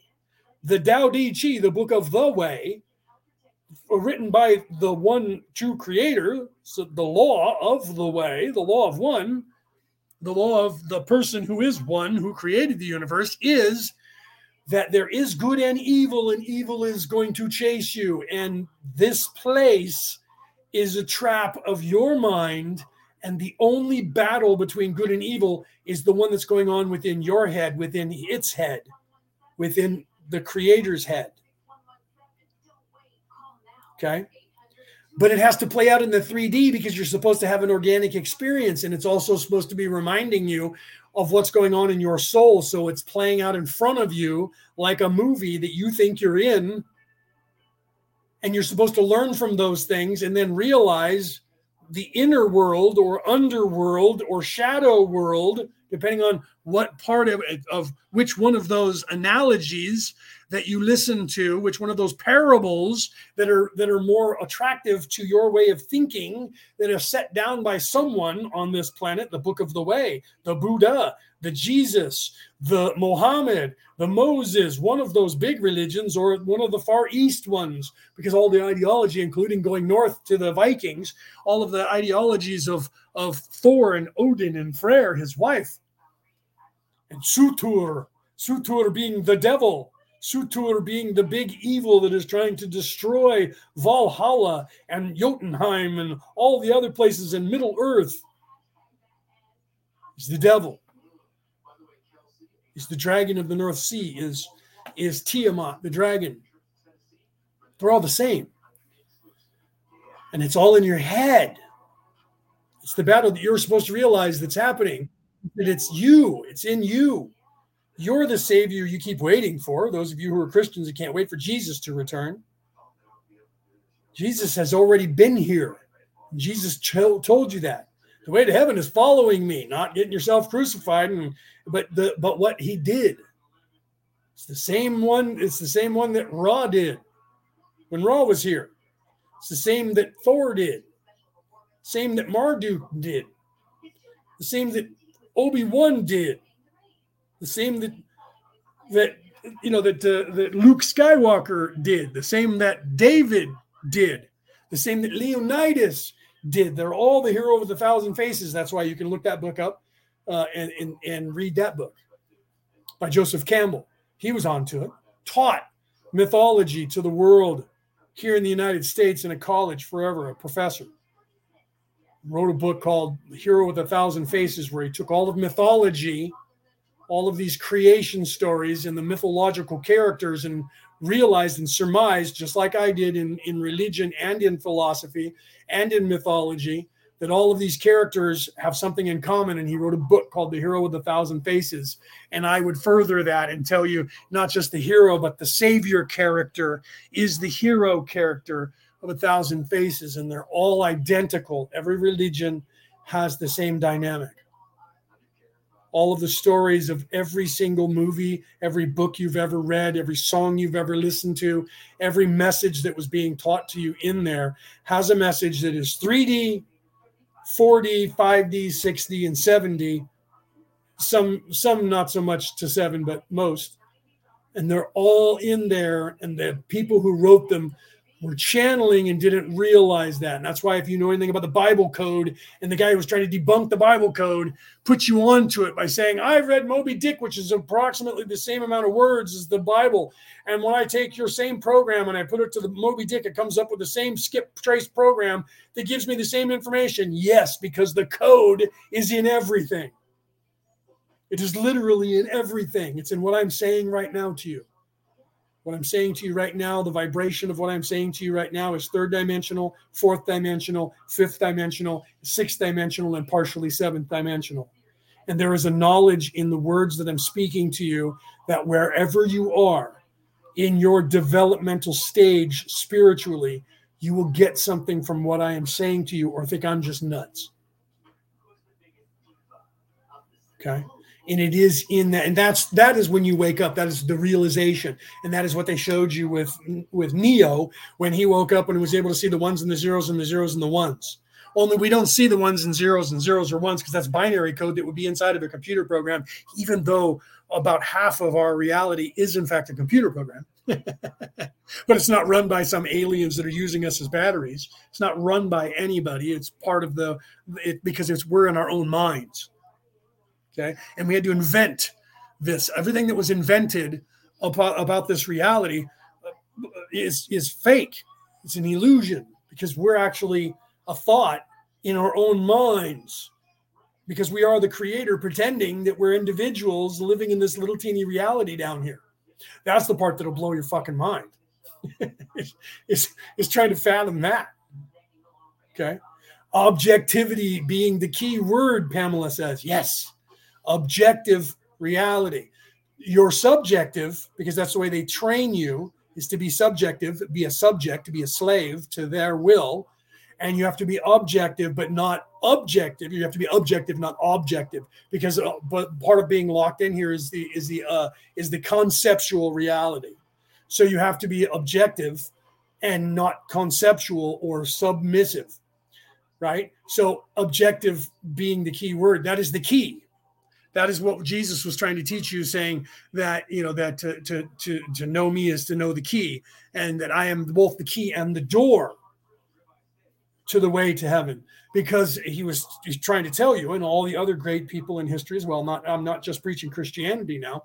You will find a version of that, no matter what religion that you uh, that you follow. There will be that story and that hero character, that savior character that is teaching you the way, the book of the way, the Tao Te Chi. Taoism is is Lao Chi's version 630 years before Jesus was even born, teaching you the same message that Jesus was teaching at the same time that the Buddha was teaching you the exact same thing.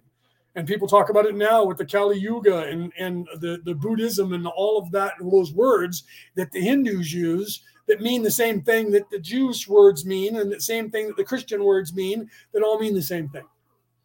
To be objective is to see reality for what it is. The key, right? The key to your salvation is knowledge, logos, the word of God, love.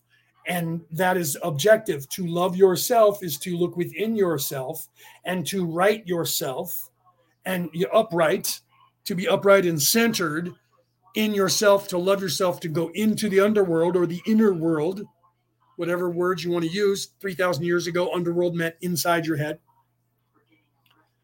or inside your soul. To soul search, we use those terms now. I have to do some soul searching. Yes, you do. You have to find your soul and realize you are a soul. You're not this flesh. You're not this mind. In fact, uh, somebody actually caught that when uh, when I said uh, I, I, have a meme that shows a person uh, from silhouette thinking, and then inside their brain is an entire universe.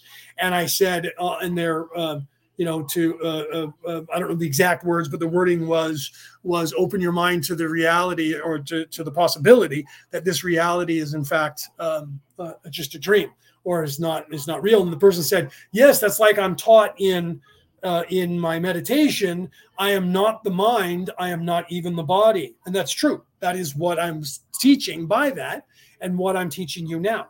I am not the flesh, I am not the body, I am not the mind, I am not the ego. When you take all of those things away, Occam's razor, when you take all of those things away, what is the one thing you have left? The witnesser, the experiencer, you're still there. When you meditate, you're trying to achieve the place of I'm not thinking. I'm not hearing my thoughts. I'm not hearing the ego speaking to me with fear or telling me that I'm the greatest in the world. What's left? You're still there. You don't die. You're still there. You witness that. You're the witnesser, the experiencer. So that is your your immortal soul. So when you're if you're doing it right, that's what you're trying to achieve. I am not. That's why in in the Matrix, when he was trying to teach him how to bend reality, I'm sorry, bend the spoon, change reality, he said, "Be the spoon." And that was for those of us in the know. The only way that you can be the spoon is to realize I am not the flesh body, the pain body. I am not the thinking mind. I am not this. I am part of the infinite universe. I am the infinite universe because I am infinity and I am the creator. And therefore, this is fake and I can do whatever I want here. But if I'm doing it to serve myself, then I cannot create. So to be the spoon, you have to surrender to the idea that you are nothing. You are you are immortal, but you are nothing of this world. And that everything that you perceive is the trap of the mind that is locking you into this what you think is reality.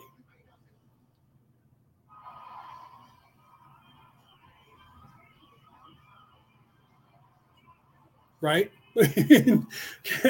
Celeste said, "I'm going to be disappointed if you don't, if you run out of time and you don't do if you don't and run out of time and don't finish what Ra said about about what about what word about about cassette cassette what what are you saying?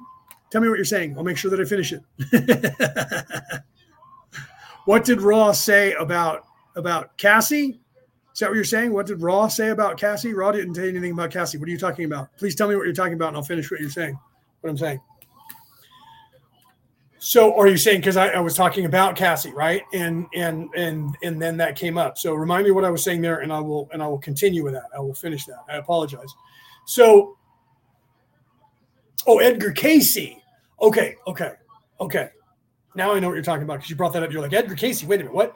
The Akashic Records Edgar Cayce. Okay, let me go down that road. I apologize, Celeste. You brought that up earlier, but I locked onto what you said after that and went with that and forgot to go back. Thank you for reminding me. Okay, Edgar Cayce. All right. Now Ra does talk about that in a later version, but I'll give you the the, the long and short of it now. Now Edgar Cayce, if you guys don't know who he was, Edgar Cayce was able to tap into the Akashic records. And uh, when he would go into a trance, which you guys can actually do, I, and this is what people do when they're channeling. Okay, uh, and he's talking about Edgar Cayce uh, in the thing. And I can finish that. Let me play Ra and then I'll get into it. Okay, because uh, Ra was just talking about that. So let me go ahead and finish everything that is uh, that is left on this uh, version, and then I'll, I'll, do that and then quit. So thank you. Let me do that really quickly, and we'll, we'll get to that. We'll finish this session, and then uh, I'll talk more about Edgar Cayce too. All right. So let's continue here. Who spoke through Edgar Cayce? Ra. I am Ra. No entity spoke through Edgar Cayce. 14.32 Questioner Where did the information come from that Edgar Cayce channeled? Ra, I am Ra. We have explained before that the intelligent infinity is brought into intelligent energy from 8th density or the octave.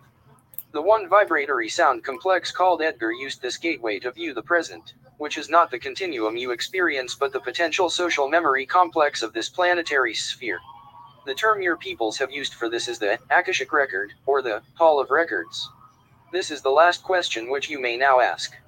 14.33 Questioner Is there anything that we can do to make the instrument more comfortable or help during the transmission? So there's, there's just under 50, you know, 52 seconds left. So I'm going to go ahead and play this out and then I'll continue with Edgar Cayce. Okay. Ra. I am Ra. We only reiterate the importance of alignment. This instrument is placed 0.2 degrees 0.2 degrees away from the direction of the resting place, which is correct. This may be eyed, shall we say, by sight and the instrument reminded. You are being conscientious. Is there any brief question we may answer before this session is closed? 14.34 Questioner Can you tell me if we are accomplishing our effort reasonably well? The Law of One Session 14. The Law of One Session 14. January 29th, 1981. Ra, I am Ra. The law is one. There are no mistakes. I am Ra. I leave this instrument in the love and the light of the one infinite creator. Go forth, therefore, rejoicing in the power and the peace of the one creator. Adonai. 14. Okay. Sorry, I started I started playing it over again. All right. So then let me continue with that. And then Pamela um, uh, message me afterwards uh, or, or, do it now. Send me what, what you wanted me to see and give me a message and I'll, I'll, I'll address that. And don't do it in here, but do that to me personally. And then I'll address that uh, unless you want it here. But I want to talk about Edgar Cayce and then I do have to go. So, and Celeste, thank you for putting me back on that because I, there was only a minute and a half left. Uh, I was gonna, I was trying to get back around to it, but I looked at the time and didn't realize you were right. I was going to run out of time if I didn't play that. So let me get on to so Edgar Cayce. There was no one uh, coming through Edgar Cayce uh, the way Ra is uh, at this point coming through Carla uh, in channeling. Edgar Cayce was able to tap into the Akashic record, Akashic record, the Hall of Records, um, which I am capable of doing uh, as well.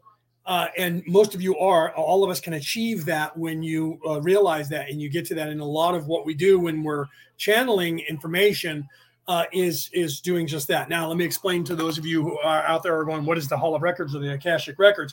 Ra just briefly talked about it and said that that this planetary sphere, this planet, and the race of people that is on this planet, everything, all of the knowledge that is outside our, our realm of reality, our realm of reality works this way. There's a past and a present and a future, and all the they're all individuals and they're separated by what we loosely call time. Okay the past is something that already happened in time the present the present is something that is presently happening now in time and the future is something that has not happened yet but will happen uh, at some point okay outside of this reality when you are no longer in third dimensional reality past present and future happens immediately all at once okay so for the entire mindset of the, the higher uh, realms and say the creator, all of this is happening exactly now. Okay, so the entire universe and the span of the universe and the span of, of however long the universe has been here is happening now for the creator and all of this jumbled craziness that is the infinite wisdom, infinite knowledge, infinite things that are infinitely happening, that are completely interacting with one another and changing the course. Me speaking to you, you hearing me, you then talking to me. Your vibration affects my vibration, which affects your vibration, which affects everyone around you, like a drop of water, a raindrop in a in an ocean and many raindrops in an ocean affect each other when they when they reverb outwards uh, and continuously until they hit something and then get stopped and then they come back. And that's where you get the ebb and flow of, of, of the waves in the ocean uh, the same thing with lakes and streams and all of that okay? That is a, an analogy of the the um, spiritual ideology and all of the experience that is happening to all of us. The akashic records the hall of records is outside the boundaries of time and space Okay. And so everything that is ever going to happen, ever did happen, and is happening currently is already there. Okay. And your immortal soul, because your immortal soul is not part of this place and time, can access that. But you cannot access it for your own benefit. So I can't access that and get the lottery numbers to win $400 million and and get the 400 million dollars. Why? Because that is being in service to self.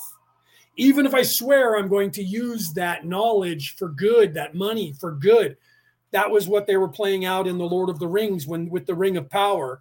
And and uh, it's seducing people by having them say and they show you that over and over with examples of that throughout all of the books and the movies where different people say that including gandalf when he says do not tempt me with that because I would try to use that power for good and it would corrupt me. And the same thing happened when Galadriel uh, also saw that and, and he tempted her and she's i would use this power for good but it would corrupt me and i would become the evil queen. And then she diminished because she didn't take it. And then she realized she passed the test. Gandalf did the same thing. Most humans were not able to do that. And that's why uh, he, the, what's his name tried to kill um, um, Bilbo, and eventually he knew that what he was doing was wrong, but he was seduced by it, and that's what had happened to uh, Aragorn's great grandfather when he was seduced by it and wouldn't turn it over, and that's why they gave it to a hobbit because they were incorruptible. They could not be corrupted. That was the beauty of this little teeny four foot one uh, species of people, and that's why Gandalf gave it to a hobbit because they were ultimately it took a 58 years for it to in any way corrupt Bilbo do you see? And that corruption was the knowledge and it was written about the nuclear weapons or the or the total power of destruction over the human race or other people. And that was the that is what that is about. So the same thing in, in another vibration the akashic record and that's what happened to edgar Cayce while he was in a trance people would ask him for uh, questions like who's going to win the the which horse is going to win in the third leg of the uh, you know at the at the downs uh, you know uh, um, uh, tomorrow at four o'clock. And then they would go and bet on that and bet all their money on it and win. And that did damage to him because his physical body was reacting to uh, the being in service to self. And that's why do what thou wilt, but harm none. Or that if you are in any way European uh, old world, uh, uh Celtic or or Druid or Wiccan, uh, in your uh, in your standard way of thinking, you would be, you know, uh, you get back uh, uh, that which you put on out three times three. So if you're evil and you try to put a curse on someone, or if somebody is trying to harm you, you reflect their energy back to them three times three. What is that? That's three, uh, three, six, and nine again. That's the three and the six.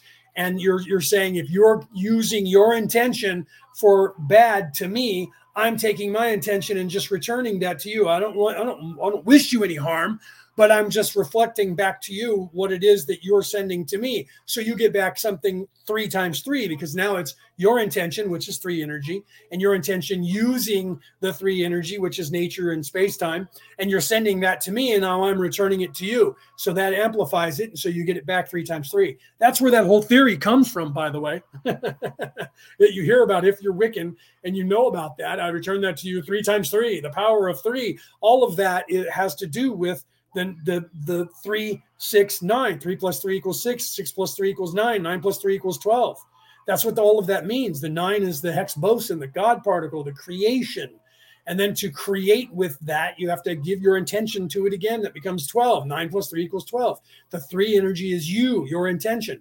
Do you see? I know i'm speaking really fast again but uh, i'm doing that because those of you who can keep up with me and you can actually understand this and get it right absolute power. Celeste says absolute power corrupts absolutely. Only those people who are corruptible.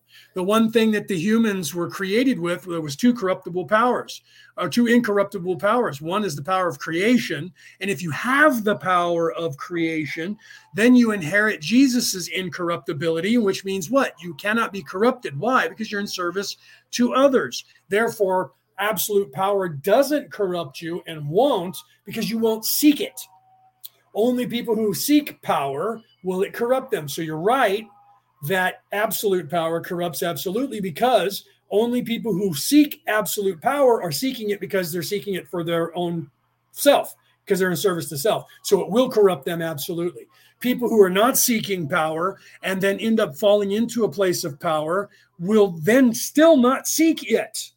And that's what Bilbo represented right? In the movie or Frodo I'm sorry Frodo actually and Bilbo but Frodo more because he was on the on the path.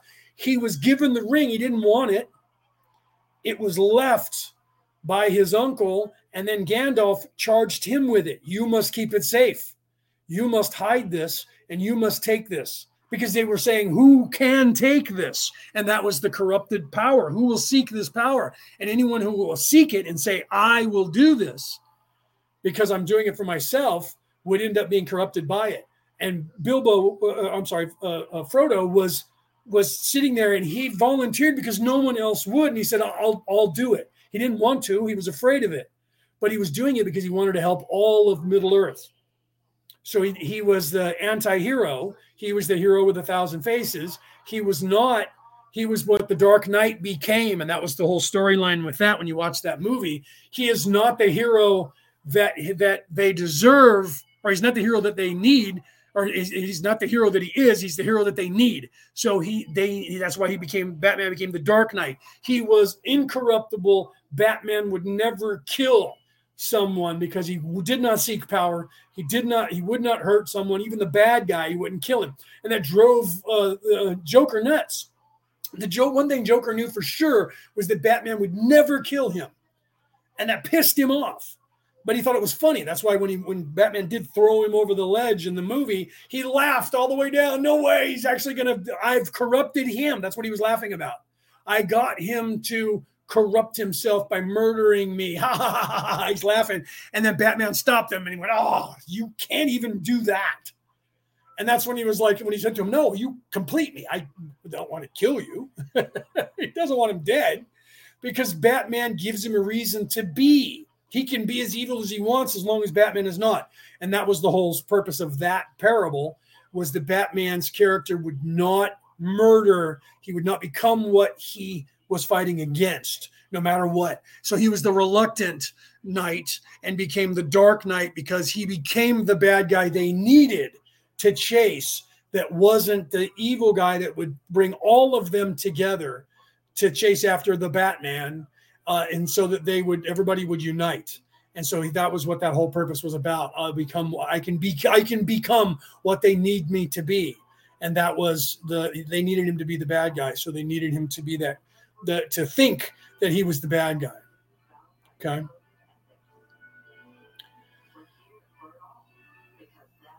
Well, yes, it, it, it, it does the.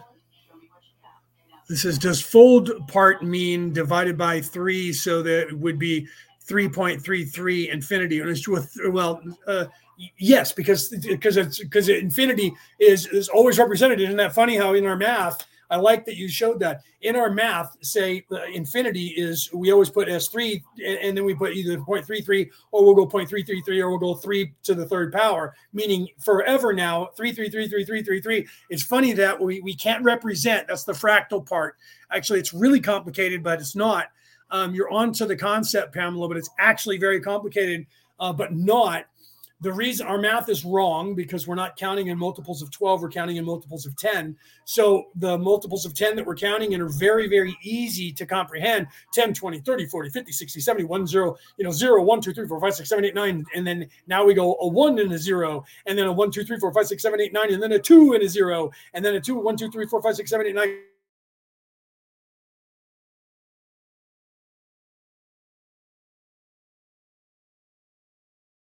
some people will switch that. It doesn't matter. Pick one to be the positive spin and one to be the negative spin. Uh, the in the universe, the spiral. I talked about this last week. The spiral that is the, what they call the Fibonacci uh, spiral, which is not Fibonacci sequence, is the is the is the the, the triangles. It's angles. That would be the the yin to the yin. Uh, and the, the smooth spiral is, in fact, the golden mean ratio, not a Fibonacci spiral. Fibonacci sequence is the is the fractal, easy that you can see mathematics, and then the hard one to understand is the spiral itself. The fractal in uh, the aggressive angles is the masculine war energy in our reality and the feminine that's why the goddess symbol in all of the religions especially the druid and wiccan religions uh, or is is represented by the creation which is the the female womb and it, the spiral is there in that creative uh, process in the ancient religions that go back 10,000, 20,000 years on this planet.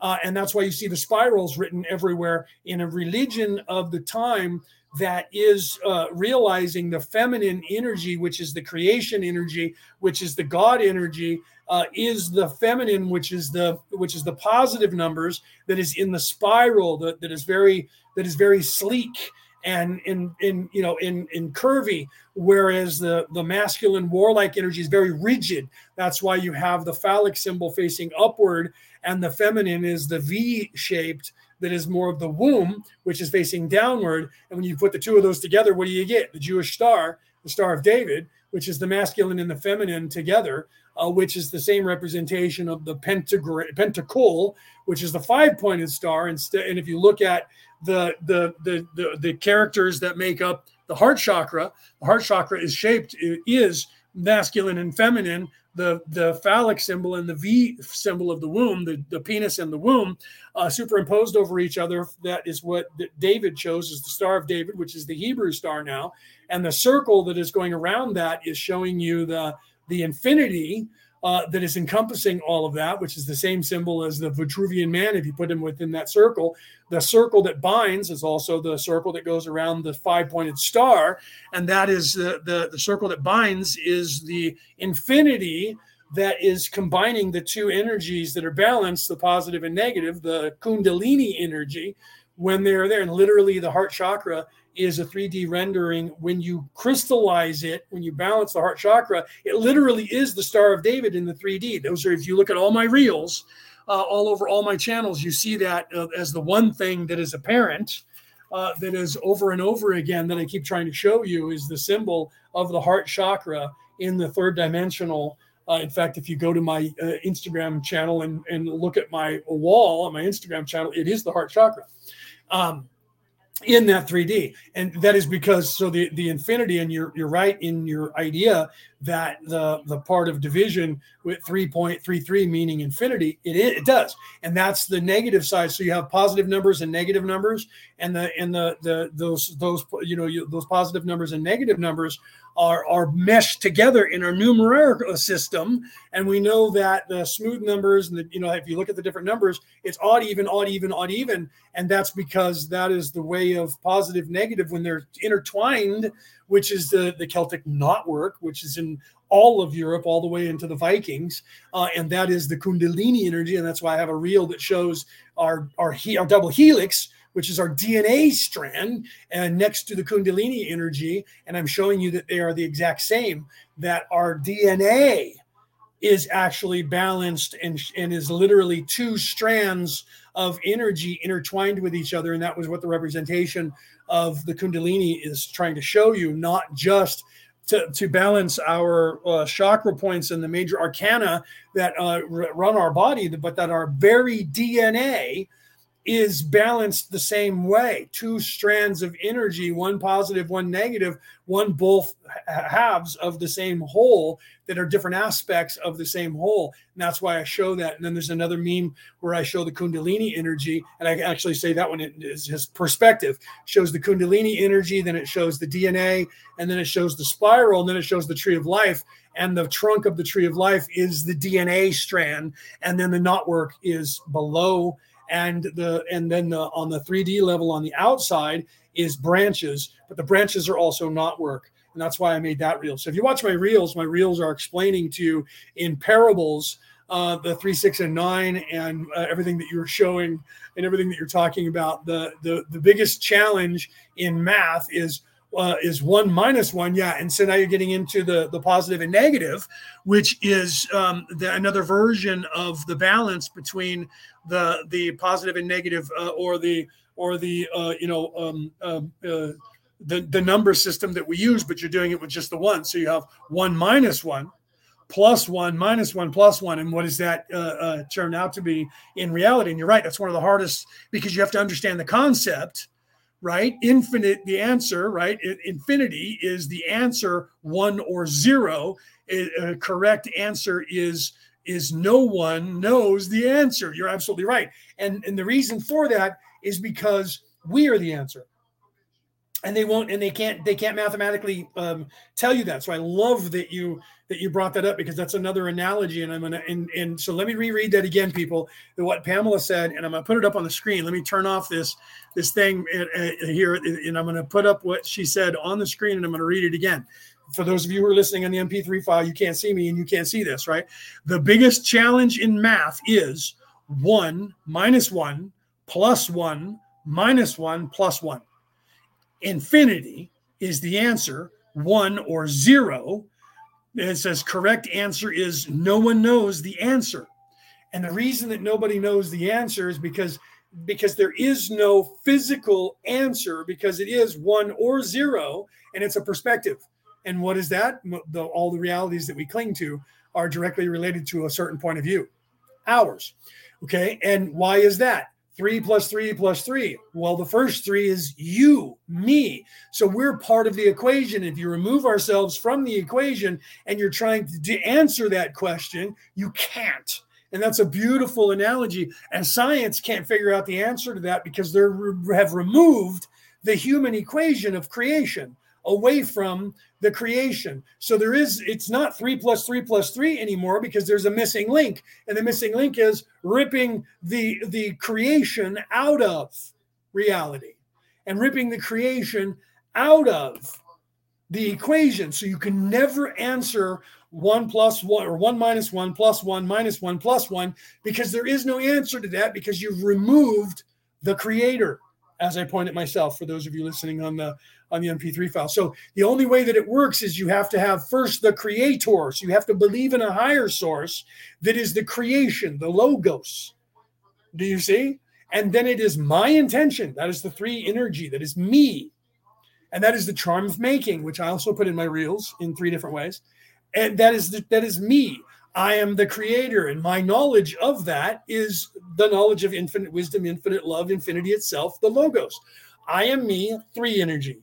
And the energy that I created, the place that I created, that we all created, that we're co creating every second of every day, is this reality. And that is another three energy because it was created by us.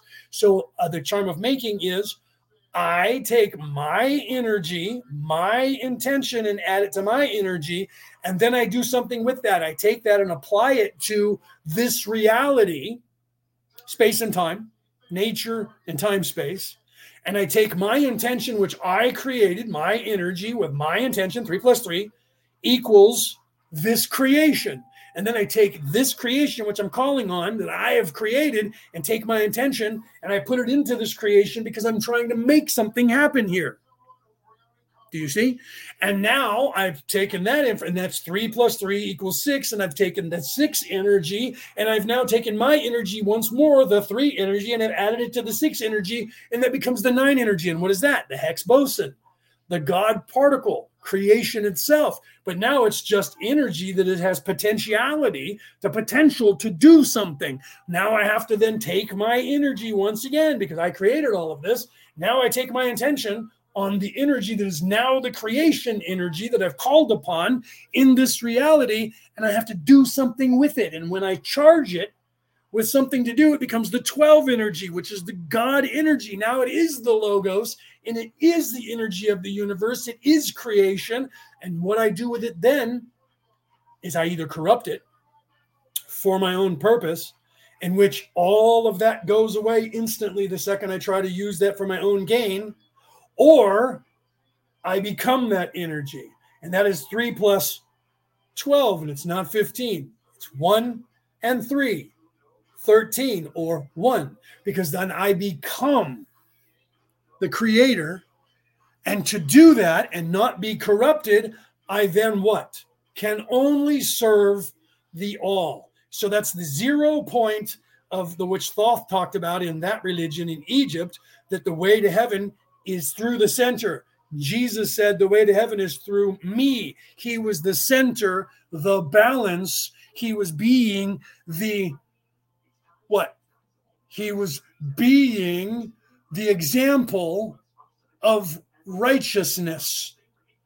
The key to heaven is through me, the understanding, the way I am being, uncorruptible, all loving, all knowing, and utilizing my energy to do what? Only service the all. So you become the one. It's the center of yourself, the center of the earth, the center of the universe, but you're not doing it because you're a centrist. You're doing it because you're serving the all, not yourself. And the only way you can achieve that is to be in service to everyone else and not yourself only. You can't create. That is Anal Nathrak, Uth Vas Bethod, Dothiel Dienve. The charm of making. That's the Irish, the ancient Irish, by the way, not the not the Welsh. The Welsh is just slightly different, saying the C as a C and not a not a hard K, so it would be Dociel Dienve. so then it would be Anal let me see if I can do the the the, the uh, Welsh. Now Nathrach, Nathrach, Othvas, Betod, Dosil, Denbe. That's the Welsh. It's really hard for me to say because I learned it at, to, to, become a Merlin. I learned it in the in the Irish or the Gaelic, um, which they, they, call Gaelic, um, not Gaelic. Gaelic is the Scottish, Gaelic, the Gael. I learned it in the in the ancient Irish. Doth. Uh, and so you can say it with the sliding of the C, doth ciel or doth hiel. I say it with more of the of the Irish modern ancient Irish and not the Welsh. Um, but when I first started in the in the Welsh, it was live two years ago on Earth Day, and uh, a 33rd degree Mason Freemason 33rd degree all said it, and I was like, "Ooh, I know it in the Irish," but now I've, i love hearing it in the Welsh. Uh, and but that is the charm of making, which means all that is nature, end of time space, right? Anal Nathrak, all that is nature, Uthva Spathud, end of space time, all that is nature, end of space time. Doth dienve, do hear my intention. Okay. And that is the ancient Merlin. Uh, uh, if you watch the movie from 1982, that's the of making that they had in that movie. It's true. It really is. And, um, and that, but you can't create with it if you don't, if you're in service to self. So I can tell the world about it. They were afraid to do that for generations. Um, but then it's been uh, out to the world. Uh, and you can tell the world because you can't use it if you can't. It's like magic with a K you can use magic with a C, sleight of hand magic, and make people believe you're doing something, but you can't actually create. You cannot tap into. And this is what Drunvalo Melchizedek was was uh, teaching and learning in, in 2012. Left and stopped working with them around the same time I left. Uh, and, and it wasn't too much longer after that when I was gone from all the think tanks as well. no longer working with those people because they're trying to control us and weaponize it and trying to get knowledge from us in some way this is why Whitley Strieber wrote the book Communion. When he asked the aliens, What do you want? They said communion. Look up that word and find out what communion means. They were trying, and they still are trying to figure out, and evil is, and so is your uh, AI god, and the and some of the great aliens, which are in fact only constructs. They're trying to learn what the spark of life is, because if they can harness the spark of life of creation itself, then they can take over but they were designed the, the beauty of that is they were designed to never be able to do that because they can't. They were not designed they can't because if you're in service to self you cannot harness the power of creation because only those this is the sword and the stone which is a, a, a viking uh, a story as well by the way and slightly different than the one that was that is told from uh, the uk but almost identical that only, in fact, when Arthur pulled the stone, uh, the sword out of the stone, he wasn't doing it for his own gain, which everybody else was trying to pull it out to become king. He was doing it because some kid stole his brother's sword, and his brother was about to go and fight for the right in a duel to try and pull the sword from the stone. And when he was looking for the kid, he eventually, the universe led him there, and he backed into the stone and turned around. There was Excalibur, and he thought, well, maybe I can get this out of this and give it to my brother. And so he pulled it out. If you read the book, you know what I'm talking about. The 1982 movie showed it. He pulled it out, and everybody was like, What? Put it back. And immediately the undergrounds pushed him out of the way. If he was able to pull that out, I should be able to pull it right back out now. But he was pulling it out for his own benefit and being in service to self. And he couldn't pull it out. And everybody was fighting over it.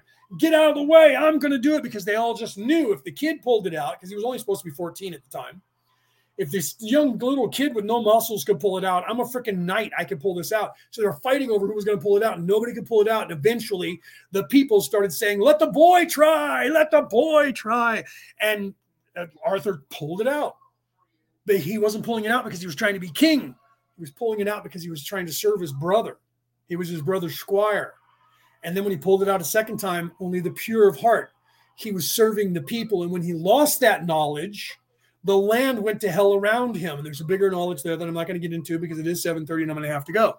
But it was only after uh, many years, 40 some odd years later, when Percival, who was only uh, when he was knighted, he was 11 when he was knighted. He was the one who discovered the, the secret of the Grail. And what is that? You and the land are one.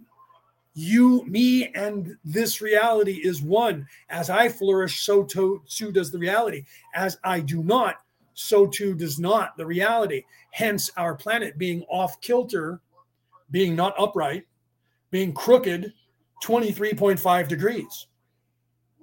Our planet is crooked because we are corrupt. As we become less corrupt and more balanced, our planet is moving back upright.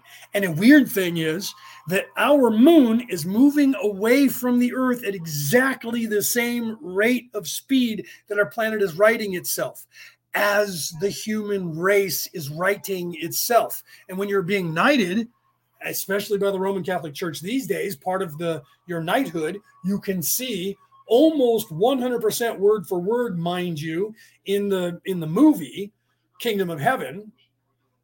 Be upright and speak the truth, even if it leads to your death. That's just part of your of your of your uh, oath, but that's one of the more important ones. To be upright is to be what? Centered, balanced, and focused, and being in service to others, not oneself. And to be upright and to be in that position is what? Balancing your chakras and the energies of the Kundalini, the positive and negative, or the other way around, however you want to look at it. Energies of masculine and feminine, war and peace. And to balance all of that and to be balanced and pious and in service to others is to be what? Upright. Do you do you see? And for us to right ourselves as a species, this earth, which is a reflection of us, because we control this reality, is off kilter because we're off kilter. And the moon has to be here because the planet Maldek used to be there doing what the moon does when we were balanced as a being, as a race. And now that we're corrupted, and the world was far more corrupted longer ago, and that's why I say we're not far better off now than we were before. And as we're righting ourselves and we moved away from Baktun 12, here's that number again, Baktun 12, the 12 number. And where are we moving into? The Mayans and the Incans do it. We're moving into the 13, Baktun 13. And what is that? The age of Aquarius. And what is that? The balancing of the masculine and feminine energies. Men are becoming less warlike. Women are becoming a little bit more warlike and aggressive. Why? We're meeting in the middle. And what is that? Balanced and upright. When all of our chakras are balanced and we are not all warlike and in the lizard brain anymore, but we're more what? Like feminine, like the women, loving, caring, nurturing, but the women can't stay way loving, caring, and nurturing by themselves because that will cause the balance to go off the other way. So women have to become a little bit more aggressive and a little bit more masculine like. Oh no, now we're all going to be what? Androgynous? Oh my God, I'll have to freak out if I'm one or the other. That's why the balance is what I've been talking about forever uh, between light and darkness. And people like, how can you balance good and evil? You are, but you're not becoming good evil or evil good because when you do, you lose the evil part of you that is evil and in service to self, because the service to others becomes more prevalent to you. And when there's a balance between the two, the yin and the yang, the kundalini, the knot work from the Celts, the spiral, mixed with the fractal, which is sharp and jaggedy, yin yang, positive, negative, masculine, feminine. Oh, wait a minute. So all these symbols from all over the world are the same? Yeah, they're just different representations of the exact same thing. That's why I showed you the Vitruvian man or woman. You put the woman in there, it doesn't matter the male body or the female body with the circle around it. And the male body is standing in the exact same, you can you can shape that out and draw the outline around their body. It's the five-pointed star. It's the Star of David. What? It's the pyramid. It's the pyramid in the circle that is part of another religion. Wait, what? Take the yin and the yang, where you have the positive and a little bit of negative, and the negative and a little bit of positive, and they make up the whole. Uh oh. Take the Celtic knotwork, positive energy, negative energy, three, six. The two of them together makes what? Nine. oh. And what is the nine energy? The Torus, the energy that is around the globe, which is in all my other uh, uh, memes and, and reels that I put out. And that is, is what? Is the spiral energy that makes up everything that's around and combo- the force of the universe. May the force be with you. And when you look at it from the top down, what is it? The spiral. When you look at it from the bottom up, what is it? The spiral. the three energies going one way, the nine, the six energies going another way, but they roll back on each other. And that is what? The Higgs boson, which becomes the figure eight, which becomes infinity. And the Higgs boson is the nine energy. And then if you go all the way inward to the center, what is that? That is the 13, the 12 energy becoming the creation, and that is the zero point.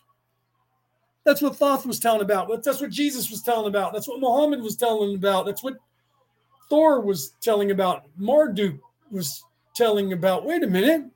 Every religion, David, Moses, they were all telling about infinity and the infinite wisdom, the Ouroboros, the Ouroboros. The dragon of the North Sea is so big it encompasses the planet and it is the earth, air, fire, water. Wait, what? The four winds, the cardinal directions, and the wait, the cross with the in the Christians and the holy, and then the star of the wait. I'm losing my mind. Does not compute. Does not compute. They're all telling you the same story. And all of that is the exact same. And all of it is a story in its basic. And that's why if you watch the Exodus, you read the Exodus and you, you read the, the let's, let's talk about the Revelation. And the Revelations, there's exactly how many of them? Seven. The churches, the letters to the churches, or how many of them? Seven. Start with the very first letter to the churches and look up the red ray chakra, which is the base root first chakra in the human body, and read that letter after you've read what the red ray chakra represents in creation in the beginning. And then every letter that you read after that to the churches, assume that the name of the church is the next chakra that goes red, orange, yellow, green, blue, or indigo, purple, and then that color which is out here some people show as a lighter shade of purple some show as gold some show as uh, white some show as a slightly different color but that's above your crown chakra out here that is the infinite.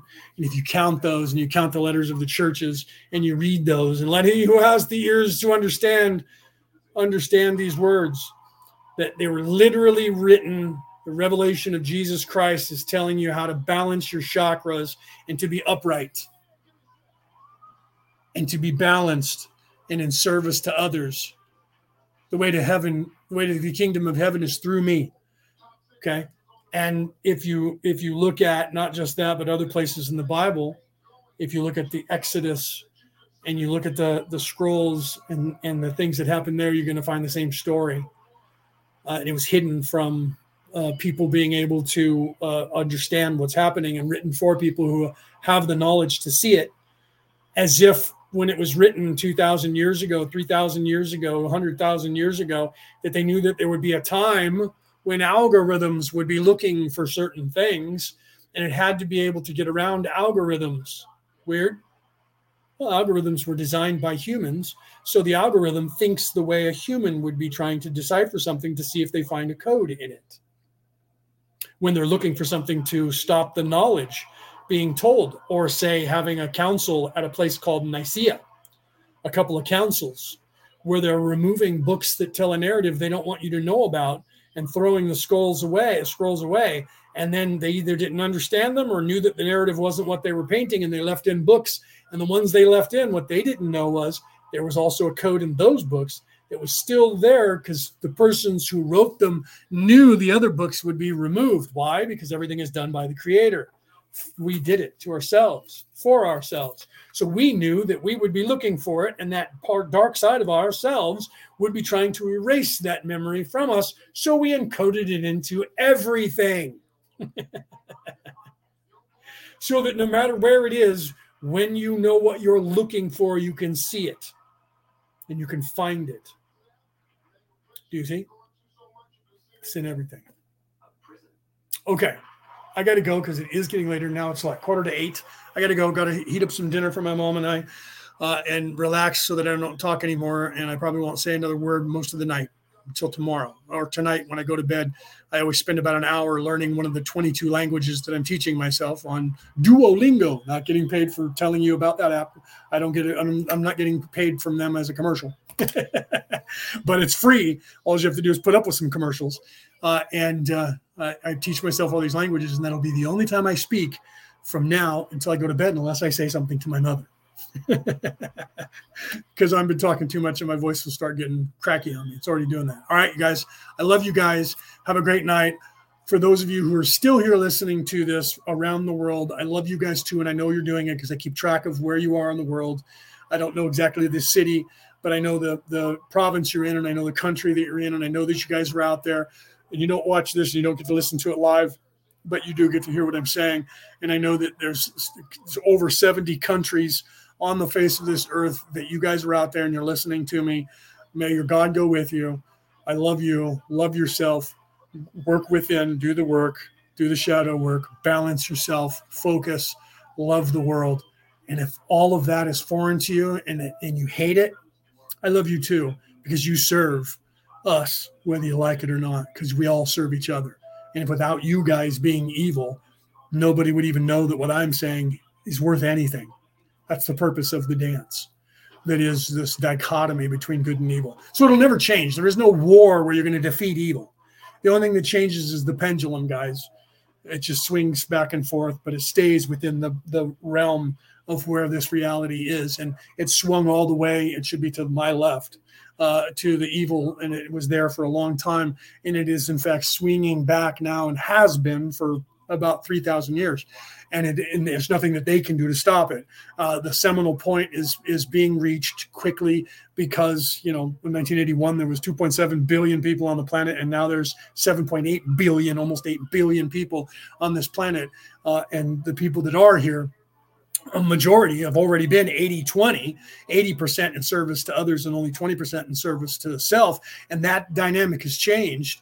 There are more people that are in service to others on this planet than that now. So it's not it's no longer 80 20 which is the natural uh, state of a third dimensional planet. It is now in fact more like 94 6 but that six is doing the most evil they can possibly imagine and and telling you they're in charge and there's more of them and convincing you that you're nobody you're alone and you only count in 3d and they own you. Okay? First step in avoiding a trap is knowing of its existence. Have a great night. I'll see you guys next week